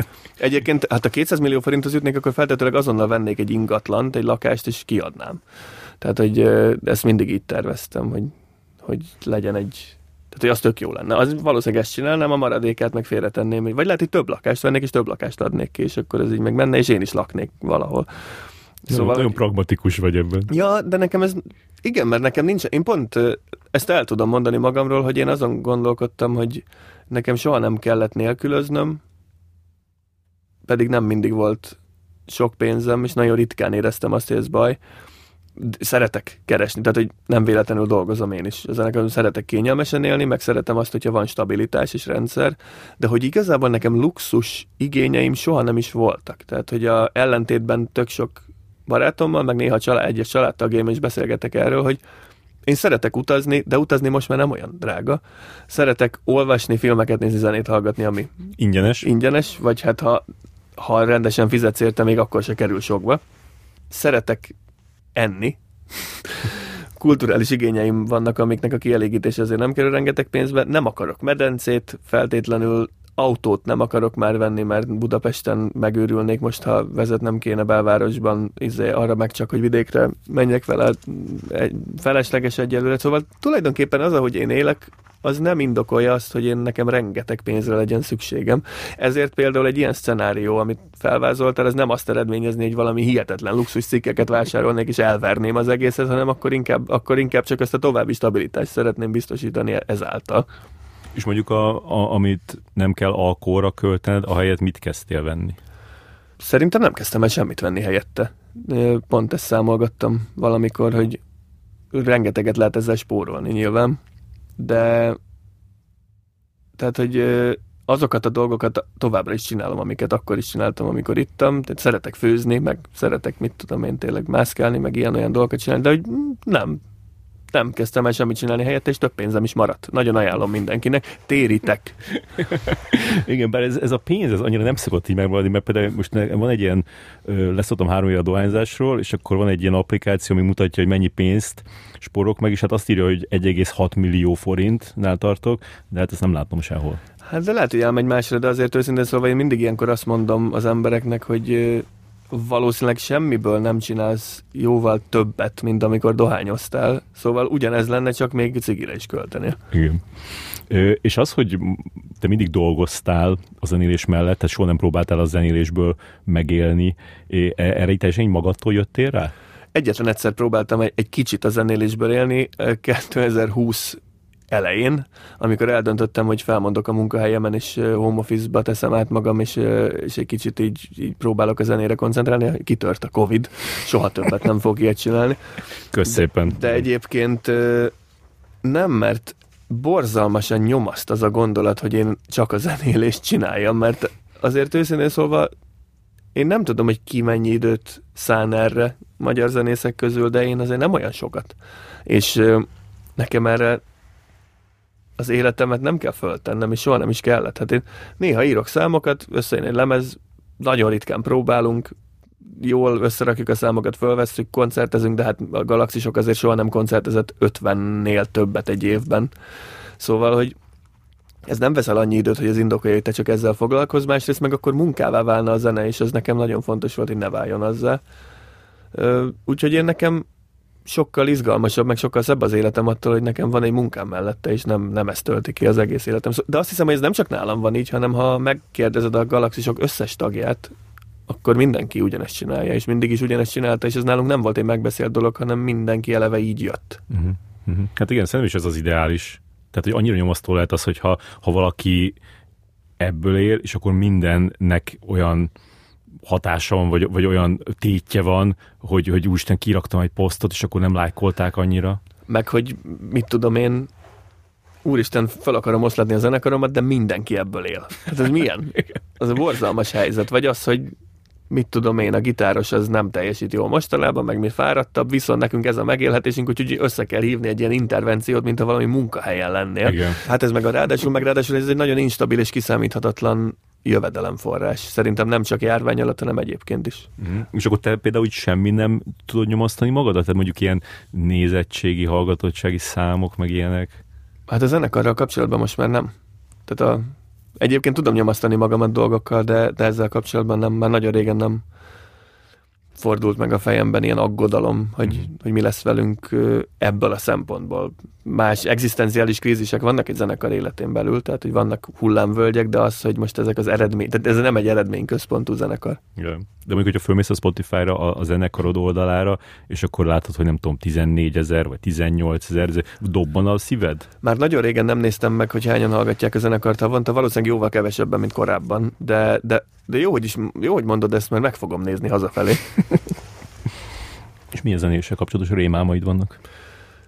Volt sokáig, már nagyon régóta nincs, de amikor sokat koncerteztünk, nekem volt egy visszatérő rémálmom hosszú évekig a zenéléssel kapcsolatban, az, hogy felmegyek a színpadra, és nincs összedugva, de már vár a közönség, fönn van mindenki más, és nincs összedugva semmi. Hogy így ilyen összeggabajodott kábeleket próbálok bedugni az erősítőbe, és érzem, hogy türelmetlenek és fújolnak, és hogy így valahogy nem tudok elkezdeni játszani, mert nem technikailag hát szét van szedve a cucc, és, és nekem kell valahogy megpróbálnom összerakni, és soha nem sikerül. Ez egy, ez egy visszatérő rémálom volt. Hát ez nagyon sok uh, magyar koncertet leírtál. nem, azért ilyen, ilyen nem történt, az, az pokoli gondolat. És környékeztek már meg mecénások? Fú, na ez jó kérdés. Ha mecénás alatt azt érted, hogy mondjuk nekünk is van egy, egy kiadónk, az RH, ami egy nagyon kedves és családias hangulatú kiadó, tehát ott kaptunk támog, tehát inkább úgy mondanám, hogy ott ott tök jó része lenni egy olyan dolognak, ami, amiben többen vannak, és akkor van segítség, de mi azért már hosszú évek óta nagyon-nagyon kényesen ügyelünk arra, hogy ne tartozzunk senkinek, és nem is tartozunk. Tehát, hogy mi azért önjáróvá váltunk, és a saját terveinket úgy igazítjuk, hogy beleférjen abba a költségvetésbe, amit mi magunknak félreraktunk. De egyszer Szegeden megjelent egy egy nagyon részek férfi, aki állította, hogy ő milliárdokat tudna nekünk szerezni és nagyon kellemetlenül viselkedett egyébként, és ő állította magáról, hogy egy bizonyos pozícióban van a város egyik közhivatalában, és kiderült, hogy ez tényleg igaz, de csak másnap. De nem bántuk, hogy nem mentünk bele a dolgokba. És így magas pozícióban volt? Viszonylag magasban. Botka. Nem, úristen. Nem, de a botkával a múltkor együtt, együtt ebédeltem Szegeden, már mint nem egy asztalnál, de ugyanott, úgyhogy ez volt egyetlen interakcióm vele. És melyik volt a nagy éved? Jó kérdés. Elérkeztünk a podcast témájához, és én erre, mind, erre nagyon sokat gondolkodtam, hogy mit válaszoljak, és igazából igazából csak valami olyasmit tudok válaszolni. Mindenkiben hogy... mondja egy évet, légy szíves, mert egy be kell írni. Évet. Igen, igen, igen. Akkor mondok valami hülyességet, várjál. Tudom. Egyébként szerintem 1999 abból a szempontból, hogy annak az évnek a karácsonyán nem, 2000. 2000 karácsonyán kaptam meg az első Offspring kazettámat, ami miatt én elkezdtem zenélni, és 99-ben meg tök sok olyan film jött ki, ami nagyon szuper volt, de én csak 2000-ben láttam őket, és akkor rengeteg filmet, az volt ennek a DVD korszaknak a csúcs csúcspontja nálam, úgyhogy szerintem és olvasni meg, mert egyébként is nagyon régóta sokat olvastam, és szerintem kulturális szempontból nagyon meghatározó év az 2000 volt nekem. Ami, ami, amikor nagyon sok olyan dolog elindult, ami később végigkísérte az életemet. Tök jó. Az még szerintem nem, nem válaszolta senki. Na, hát ez szuper. És plegykás vagy? Régen sokkal plegykásabb voltam, és, és nem szeretem már ezt. De, de hát aztán pedig hobbim lett a titkolózás, szóval lehet, hogy éppen erre adott reakcióként, hogy, hogy amit mondtam, hogy úgy érzem, hogy a, aki plegykás, az szerintem a saját életéről is hajlamosabb kitaregetni a dolgokat, és én nem, nem annyira szeretném a saját életemből segítenegetni a dolgokat, illetve most már tudom, hogy milyen érzés, amikor rólad mondanak dolgokat, amik visszajutnak hozzád, és én szerintem indokolt esetben. Jó, tehát amikor mondjuk együtt vagy valakivel, akivel nagyon közel álltok egymást, és csak mondjátok, hogy na hát ez is milyen, meg persze ilyet mindenki csinál, de az, hogy, hogy így plegykálni valakikre, vagy egy társaságban az a, az a program, hogy na kivel mi van, na beszéljük meg, hogy ki mit hallott, az már nagyon taszít engem, és az, azt már biztos, hogy nem szeretném, azt látni se szeretem, meg hallani se nem, hogy csinálni. És volt olyan, hogy, hogy valakivel így nagyon összevesztél, vagy, vagy valaki nagyon megharagudott rád, amiatt, hogy így elmondtál valamit róla? Hát ezt, ha így volt, akkor erről én nem tudok. Nagyon óvatosan kezdted, mert Igen, hogyha volt nincsen ilyen, sztorim. Ha volt ilyen, akkor nem tudok róla, nem, nem jutott vissza, hogy... Aha. Az szerencsés, nekem van ilyen. Igen? Hát így több ember, igen, így volt egy ilyen törés. Olyan volt, aki megharagudott rám más dolgok miatt, tehát voltak ilyen nagy összeveszések, de hogy, hogy valakiről valamit mondtam, hát ez tényleg lehet, hogy nem. Lehet, hogy ő nem volt plegykás. És van olyan, amit szeretnél csinálni a zenébe, de valamiért nem mersz? Olyan nincs. Um, olyan van, hogy szeretnék még megtanulni dolgokat, mit tudom én, új, újabb hangszereken, vagy, vagy sokkal jobban blattolni, mert tudok kottát olvasni, de szarul nagyon. És uh, az például még lehet, hogy egyszer meg fogom tanulni, de hogy nem merek, és szeret... Nem, én mindent megcsinálok, amit szeretnék a zenében, mert hát különben mi értelme van. És el is kezdted ezt egy pár éve, nem, hogy így tanulni a zenét? Igen, én elmentem jazz zongorát tanulni, meg zeneelméletet megtanulni, és egyébként ez nagyon, nagy, nagyon fontos tudás volt, és a mai napig ez, ez megvan. Szóval ez egy olyan tudás, amit lehet, hogy nem használok, de hogyha van, akkor elő tudom venni, és akkor már sokkal többet tudok az összhangzattanról, mint mondjuk előtte, meg hát tudok valamennyire zongorázni. Tehát nem állítom, hogy tudok zongorázni, de valamennyire tudok zongorázni, ami, nem, ami egyáltalán nem volt igaz mondjuk 5-6 évvel ezelőtt és ez egy szuper érzés, ez egy egészen csodálatos érzés, hogy az ember elmondhatja magáról, hogy tud dolgokat, amiket egyáltalán nem tudott valamikor máskor, vagy korábban.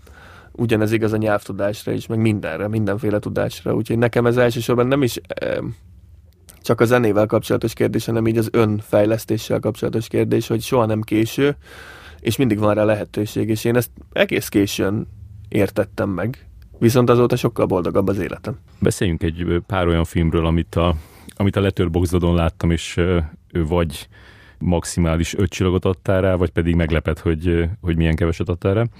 Az egyik az, amit én már csomó embernek ajánlottam, nem, nem sok sikerrel, pedig próbálom így rátukmálni emberekre. Ez a Tudor Nicole című francia-kanadai fekete-fehér coming of age film, amit Kámba láttam, teljesen véletlenül. Te ahhoz hogy, hogy, hogy jutottál el? a megjelenés évében, ami szerintem 14 volt, vagy valami ilyesmi, nem tudom, nagyon sok filmes oldalt olvastam, és ott találtam az egyik ilyen gyűjtésben, és emlékszem, hogy rám ez óriási hatás, nagyon-nagyon tetszett nekem, azon egy nyári napon néztem meg, az is hozzájárult egyébként, ez mert ugye az a film is nyáron játszódik, és ö, tökéletesen passzol, kicsit ilyen mumblecore, meg persze, meg fekete-fehér, tehát hogy mit tudom én, a Francis Hának a hangulata is már akkor megjelenik, de, de nem olyan a maga a műfaj, és nekem egy ilyen nagyon álomszerű, és azt hiszem, hogy ez a kulcs szó abban, hogy én mit szeretek a filmekben, az álomszerű filmeket, amik olyanok, mint egy ilyen saját logikát követő sodródás. És ez a film, ez pont olyan. Egy nagyon csodálatos hangulattal, egészen ilyen mágikus, realista elemekkel, például a kisfiúval, aki ilyen mély hangon beszél benne.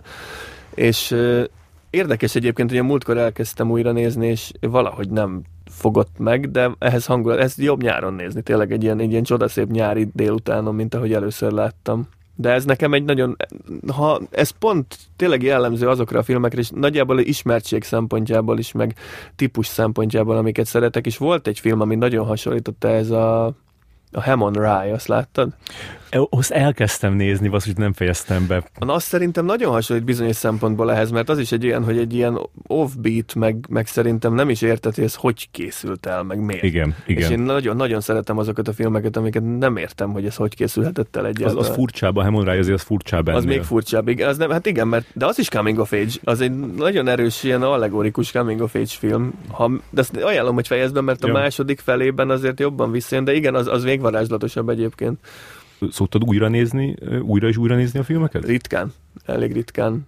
Érdekes, hogy én a Letterboxdban mindent felírok, amit megnézek, kivéve azt, amit a tévében. A tévében nézett filmeket valamiért nem tartom érdemesnek, mert mind nem a fi- de azt nem tartom filmnézésnek, mert pedig szeretek egyébként tévézni. Néha így kifejezetten szeretem, hogy reklámok szakítják meg a, a filmeket és érdekes módon olyan filmeket szoktam inkább újra nézni, ami így a tévében megy, és 60-szor látom, mint amint Die Hard 2 lement a múltkor, és ezt nagy élvezettel végignéztem úgy, hogy kivártam a reklámszüneteket is, de egyébként így az ritkán fordul elő, hogy csak úgy újra nézek egy filmet. Szintén elég álomszerű az Inherent Vice, beépített hiba. Igen. Az nekem tudom, hogy ezt nem szokták szeretni a Paul Thomas Anderson filmek közül az ilyen kisfilmnek tartják, hogy ez nem a jobbak közül való engem, az nyűgözött le leginkább, és az abból a szempontból is nagyon fontos volt, hogy engem Thomas Pynchon felfedezéséhez ez a film vezetett el, és én utána elolvastam az összes regényét megrendeltem a Book Depository-ról az összes így szép lassan is elolvastam, és akkor volt egy rövid időszak, ami, hát nem is olyan rövid, másfél-két év, amikor ez az amerikai posztmodern nagy regények engem teljesen lenyűgöztek. Aztán beleuntam, de, de hihetetlenül varázslatos élmény volt, és ezzel a filmmel kezdődött, és na, ha valami ben majdnem minden megvan, amit szeretek, a neonoár is, az álomszerűség is, ezek a nyári éjszakák, amiket imádok, tényleg ezek a kalandos nyári éjszakák, meg a nagyon sok ilyen, ilyen kicsit ilyen Van Crazy Night, az a másik nagy kedvenc műfajom, akkor, akkor ez. És ehhez egyébként hasonlít az Under the Silver Lake szerintem nagyon, Igen. de szerintem ez jobb, viszont érdekes módon én ajánlottam valakinek a, az Under the Silver Lake-et, és imádta, és aztán mondtam, hogy hát akkor nézd meg az Inherent Vice-t is, mert azt imádni fogod, és mondta, hogy ez nagyon utálta. Igen, Úgy, hát az Under the Silver Lake azért sokkal fogyasztható. Igen, igen. sokkal ilyen popposabb, az Inherent Vice azért az komolyabb film hát őrülteket. Benne van az egyik legalul értékeltebb ember a filmes szakmában szerintem Owen Wilson, akit én imádok, és tényleg én mind, a testemmel védeném őt minden kritikától, mert én csodálom. Én, én valamiért őt mindig nagyon-nagyon bírtam, azt is, amit csinált ugye szerzők vagy íróként. Én szerintem a, én, én azok közé tartozom, akik osztják azt, hogy a Wes Anderson filmek addig voltak jók, amíg az Owen Wilsonnal közösen dolgoztak rajtuk, meg őt valahogy egy olyan karakter, akit én nagyon szeretek. Ezek pontosan ilyen szerepekben, mint ami az Inherent Vice van, hogy csak így felbukkan, így ilyen suttogva, így elmond valamit egy ilyen ködös éjszakán, és ez egy annyira jó. Ez kb. minden filmben kéne egy, egy valahol megjelenik Owen Wilson, és így, így kommentálja az eseményeket. Igen van a Her Smell című film, ami, ami a zenész filmek közé tartozik, és nekem az egy elég ilyen megrázó élmény volt azt, azt megnézni, vagy nem tudom, hogy megrázó a, a, a jó szó rá, de nem volt kellemes. Aha.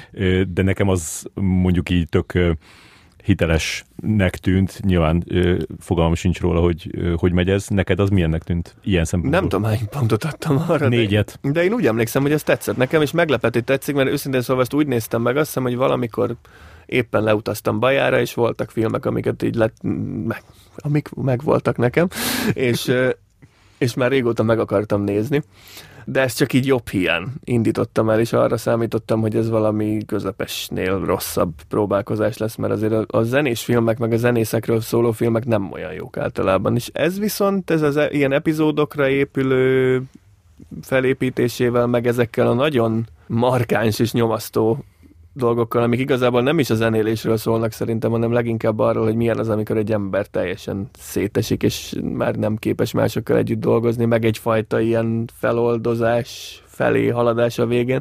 Ez egy nagyon nagyon szép film volt, meg szerintem nagyon jó, és a, abból a szempontból is jó volt, hogy én úgy emlékszem, hogy ez a zenélést, mint olyat, viszonylag hitelesen ábrázolta, ami szintén nagyon ritka, mert ez általában úgy sikerül, mint a sportról szóló filmekben a sport, ami valami ilyen kisgyerekek által elképzelt verzió. Ebben a filmben itt, itt tök jó volt. Nekem abból a filmből az a jelenet maradt meg a legjobban, amikor a, van az a ilyen fiatalabb lányokból álló ilyen háromtagú együttes, Igen. és elkezdenek játszani egy számot, és a, a főszereplő, a, a hogy ezt a főszereplő csövet? Elizabeth Moss, Elizabeth Moss, Moss arcát ö, mutatják, ahogy nézi ezeket a, ezeket a fiatalokat, és ott, ott szakmai irítség. Igen, hát, de egy ilyen kicsit ilyen Courtney Love-szerű karakter, amit ő ott hoz, és meg az is, hogy ők mennyire rajonganak érte, és aztán ugyanabban a jelenetben így, így látják kicsit ilyetten, hogy ő vele mi van. Igen. Meg a, hát a másik nagyon nyomasztó rész az ilyen rémálmokkal függ össze, amikor készülnek fölmenni a színpadra, de tudod, hogy nem fognak már így az öltözőből, és így egyre rosszabb a helyzet, és szétesik minden.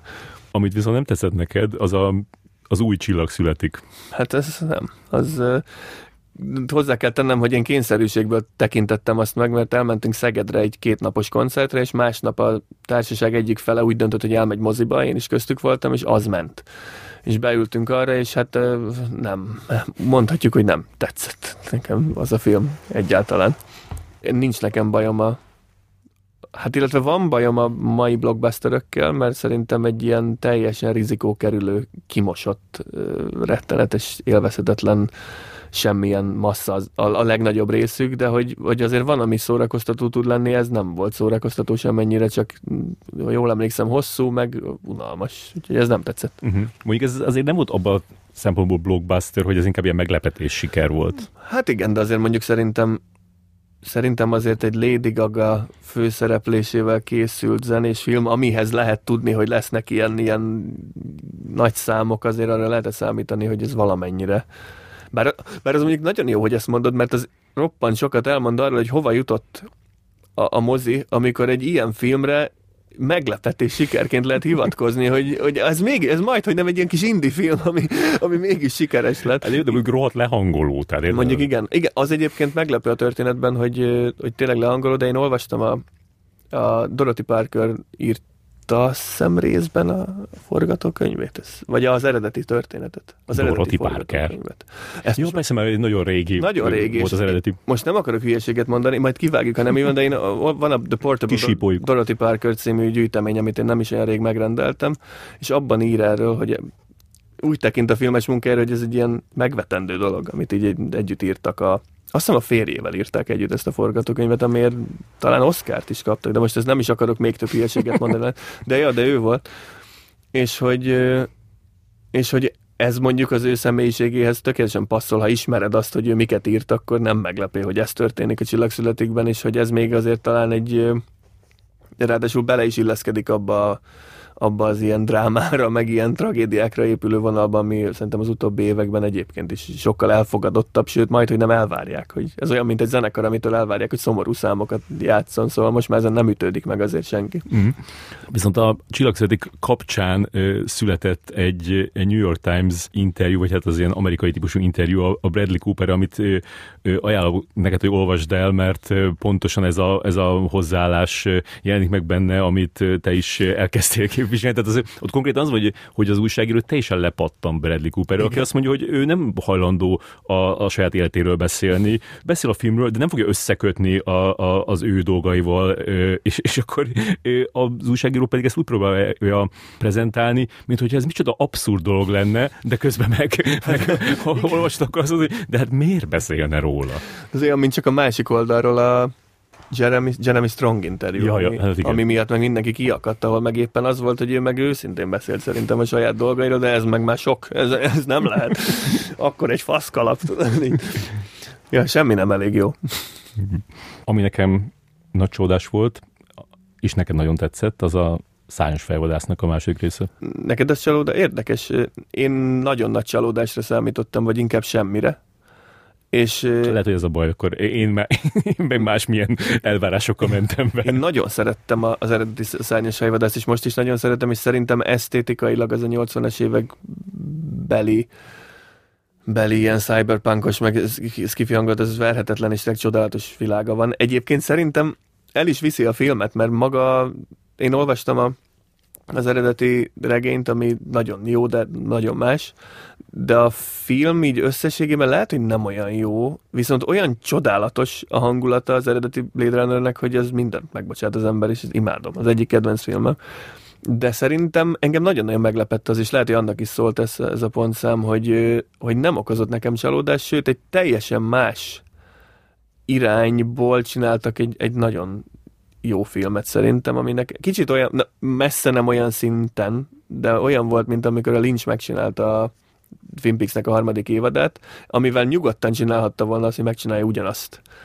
És mindenki tapsolt volna, Will csinált valamit teljesen mást, amit én imádtam. És hogy nekem egy kicsit ilyen volt a szárnyas fejben, de voltak benne persze, de ez is hosszú, meg bele kellett rakni Harrison Fordot, aminek semmi értelme nem volt, meg, meg voltak benne olyan részek, ami és sajnos elviselhetetlennek tartom a Jared leto de hogy én tényleg nagyon meglepődtem, és nekem egy nagyon jó filmélmény volt, emlékszem, hogy moziban láttam, és úgy jöttem ki, hogy ez még eszembe jutott napokkal később is mm. ez a mhm. film. Meg aztán meg is néztem, ezt, ezt többször is megnéztem, talán kétszer láttam még. Pedig ez nagyon nehéz, hogy valamit folytatni évtizedekkel később, és én, én mindig a Twin Peaks-et szoktam mondani egyetlen példaként, amikor ez, ez működik. Igen, igen. Hát de a, nekem még egyébként ilyen volt a, egy kicsit ilyen volt a Trainspottingnak a második része, ami megint csak az volt, hogy na ott aztán tényleg arra számítottam, hogy ez valamilyen teljesen teljesen ö, mindenféle visszafogottságtól mentes nosztalgia parádé lesz ugyanazokkal az elemekkel, és ahhoz képest meg egy nagyon megrendít, nem egy nagy film, de hogy egy ilyen megrendítően melankólikus, egészen más hangulatú film volt, mint az első. És hogy szerintem, ha valahogy érdemes folytatni egy nagyon kultikus filmet, akkor így, mert úgy úgy sem fog sikerülni. Ez olyan, mint a csinálnál egy ponyvaregény kettőt, ami ugyanolyan, mint a ponyvaregény volt. Aha, azt nem néztem meg a Trainspottingot, de meg fogom nézni, mert ez az ilyen telik az a rohadt idő típusú, az az, az, az jó tud lenni. De milyen jó lenne például a ponyvaregénynek úgy lenne egy második része, hogy olyan lenne, mint a mint az Inherent Vice például. Az, az, az érdekes lenne azért. Uh-huh. Interjú a vámpírral.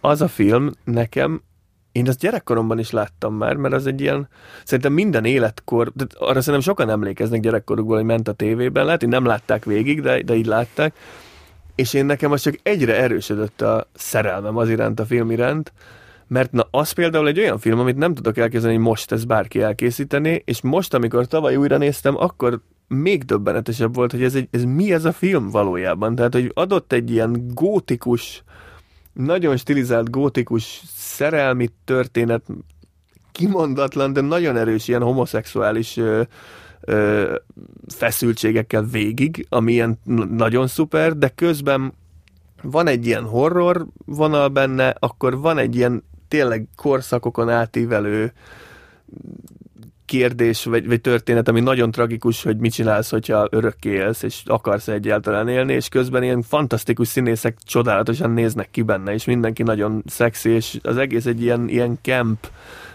de közben tényleg egy ilyen, ilyen ilyen depes mód klubos hangulatú, nem tudom, én ezt imádom, ez tényleg szerintem fantasztikus ez a film.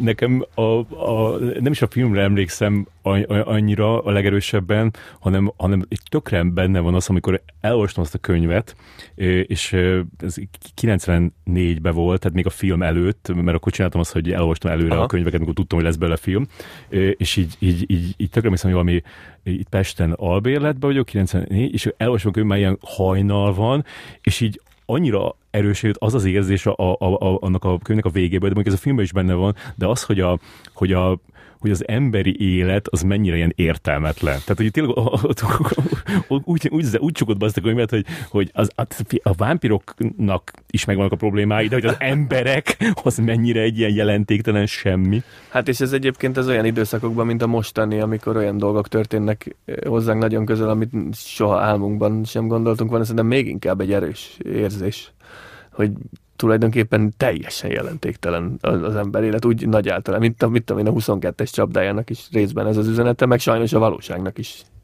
Csak ezzel nem, ha, ha ez, e, ezt elfogadjuk, akkor tényleg nincs értelme semminek, ezt lehet, hogy úgy kell elfogadni, hogy közben azért kialakítod magadnak azt a saját világot, ahol van értelme élni. Igen, igen szerencsére utána lefeküdtem aludni, és aztán reggelre már igen. felkelés után ez már csillapodott ez az érzés, enyhült.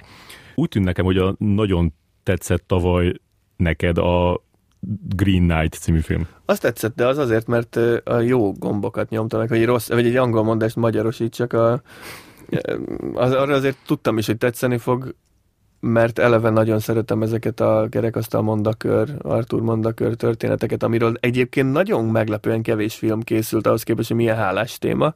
Pont a Gavenről tör- volt már egy film korábban, ez nekem meg volt videókazettán gyerekkoromban, meg az Excalibur, az a, a 80-as Excalibur, ami na az még egy őrület, azt imádom. És ez egy kicsit ahhoz hasonlított nekem, meg azt tetszett nekem ebben, hogy ez nem ez nagyon más volt, mint azok a faj, mint ami lehetett volna, mert itt hát nyilvánvaló, hogy ebből nem lesz nagy siker, meg nem is lehetett, pedig meg lehetett volna ezt csinálni egy ilyen kardozós akciójelentes, izé, fantasztikus ilyen Marvel filmszerű dolognak, de hogy helyette inkább ez is, voltak benne hibák, meg nem minden nézett ki benne jól, de hogy ebben nagyon erősen megvolt ez az ilyen, ilyen pszichedelikus, álomszerű vonal, ami engem eml- egyszer emléke kicsit néha Wickermanre, akkor a Valéria is a csodák hete a másik nagyon kedvenc filmem, amit szeretek, illetve a, engem amire nagyon emlékeztetett, ez a Field in England, a, amit imádtam, és azt a Úristen, hogy hívják azt az angol rendezőt, aki mindig nagyon más filmeket rendez? Ben? Ben Wheatley. Ja. És neki van a Field in England, ami egy, tej, egy ilyen fekete-fehér LSD trip, egy ilyen angol polgárháborús mezőn. Ahhoz is hasonlított egy kicsit, és ebben voltak olyan megoldások, aminél azt éreztem, hogy nincs nincs visszafogottsága, nincsenek elvárások, és nyilván ez, azt hiszem, ez én izé, A24 yeah. kiadós, amit ők sem mindig jót csinálnak, meg az is már önmagában egy ilyen zsáner, de de ez nekem tetszett, tényleg nagyon így leültem, megnéztem, és azt éreztem, hogy na, ez olyan volt, mint ami erre számítottam, és ez ritka, és így tényleg így feldobott. És ami még meglepett, hogy, hogy te vagy az egyetlen ember az országban, aki pozitíven nyilatkozott az Eltörölni Frankot című filmről. Igen, és én nagyon nem, nem igazán értem a, azt az egyöntetű negatív kritikát, amit kapott, mert én tényleg, de lehet, hogy azért, mert én tényleg egyetértek Roger ebert abban, hogy, hogy a film az elsősorban mozgókép, és nem annyira fontos. Mert fontos, hogy miről szól, de az fontosabb, hogy hogy néz ki, és szerintem nagyon jól nézett ki. Ráadásul úgy nézett ki, ahogy nem néznek ki másik magyar filmek, vagy én, én nem láttam olyan magyar filmet, aminek ehhez hasonló képi világa lett volna mondjuk az utóbbi sok év rendszerváltás után, és ez nekem elég volt. Tehát szerintem egy nagyon erős hangulata volt a filmnek. Hát ezt a történetet meg már sokszor hallottuk, meg nyilván nem, egy, nem találták fel a spanyol viaszt újra, de ráadásul nekem nagyon tetszett a, a főszereplő srác, meg a lány is. Engem, engem nagyon megfogott, nekem egy jó élmény volt, és tudom, aztán nagyon sokan szitták. Tényleg nem annyira értettem, de az ízlések is pofonak. Te például el tudsz vonatkoztatni az alkotó személyétől? Mert szerintem ezt a filmet sokan szitták, amiatt, hogy így nem kedvelik az alkotóját. Hát én se kedvelem különösebben így ismeretlenül, viszont ehhez képest meg nagyon jó volt, vagy nekem nagyon tetszett a film. De akkor szóval nyitott vagy. Ebből a szempontból nyitott vagyok, persze. Meg, meg az tény, hogy Na ebben viszont a zenés részek, azok olyanok voltak, hogy tudom, hogy ez csak ilyen stilizált, csak éppen, hogy megjelenítik, de, de azok, azok egy kicsit rontottak az összképen, mert hogy ennek semmilyen pánkhoz nem volt semmi köze, meg hogy ez, ez egy, nem, egy, nem egy klasszikus értelmet pánk film, bár szerintem akik azt várták, hogy ez lesz, azok tévedtek de hogy egyedültelen a zenei részek voltak, amik így rontottak, de nagyon erős karakterek voltak, nagyon markáns arcú emberek játszottak benne, és jól nézett ki. Ez, ez néha nekem elég. Még a rendező lenyilatkozta, hogy gyűlöli a pánkot, úgyhogy Akkor lehet, hogy nem árult a... zsákba macskát. Igen. Vajon mit szeret? ez utolsó film, amiről még mesélj, ez a egy dokumentumfilm Bloody Nose, Empty Pockets. Na, azt nagyon szerettem. De hát ez csak, most ezt nem akarom elspoilerezni, de bár nem derül ki magából a filmből, de hogy az nem egy biztos, hogy a dokum, van, van egy, biztos van egy olyan társaság, akik ilyen dokumentumfilm purista emberek, akik ragaszkodnak ahhoz, hogy csak a valóság és az igazság jelenjen meg. Na most ez a film ugye úgy dokumentumfilm, hogy valójában nem egy tehát ez egy, ez egy rekreáció, ez egy ilyen rekonstrukciója egy valós történetnek, de egy kocsma utolsó napjáról szól, azt hiszem, ez itt Los Angeles külváros. Valójában nem is ott van az a kocsma, de hogy Los Angeles külvárosában van a film szerint. És csak arról szól, hogy mi történik. Az törzs vendégek ott vannak, és az utolsó éjszaka van, ami nekem egy nagyon erős pontot eltalált a szívemben, meg tök sokan töltöttünk ilyen helyeken, szerintem nagyon hosszú éjszakákat, és egy ilyen egész csodálatos film, és nekem ennek a legnagyobb tanulsága az volt, hogy én utána olvastam el, hogy, hogy valójában hogy készült ez a film, és azt, az volt ez a mondat, amit megfogalmaztam magamon, hogy amit láttunk ebben a filmben, ez lehet, hogy nem a valóság, de az igazság. És hogy ez legalább ugyanolyan fontos egy jó dokumentumfilmben, mint hogy a valóságot mutatja.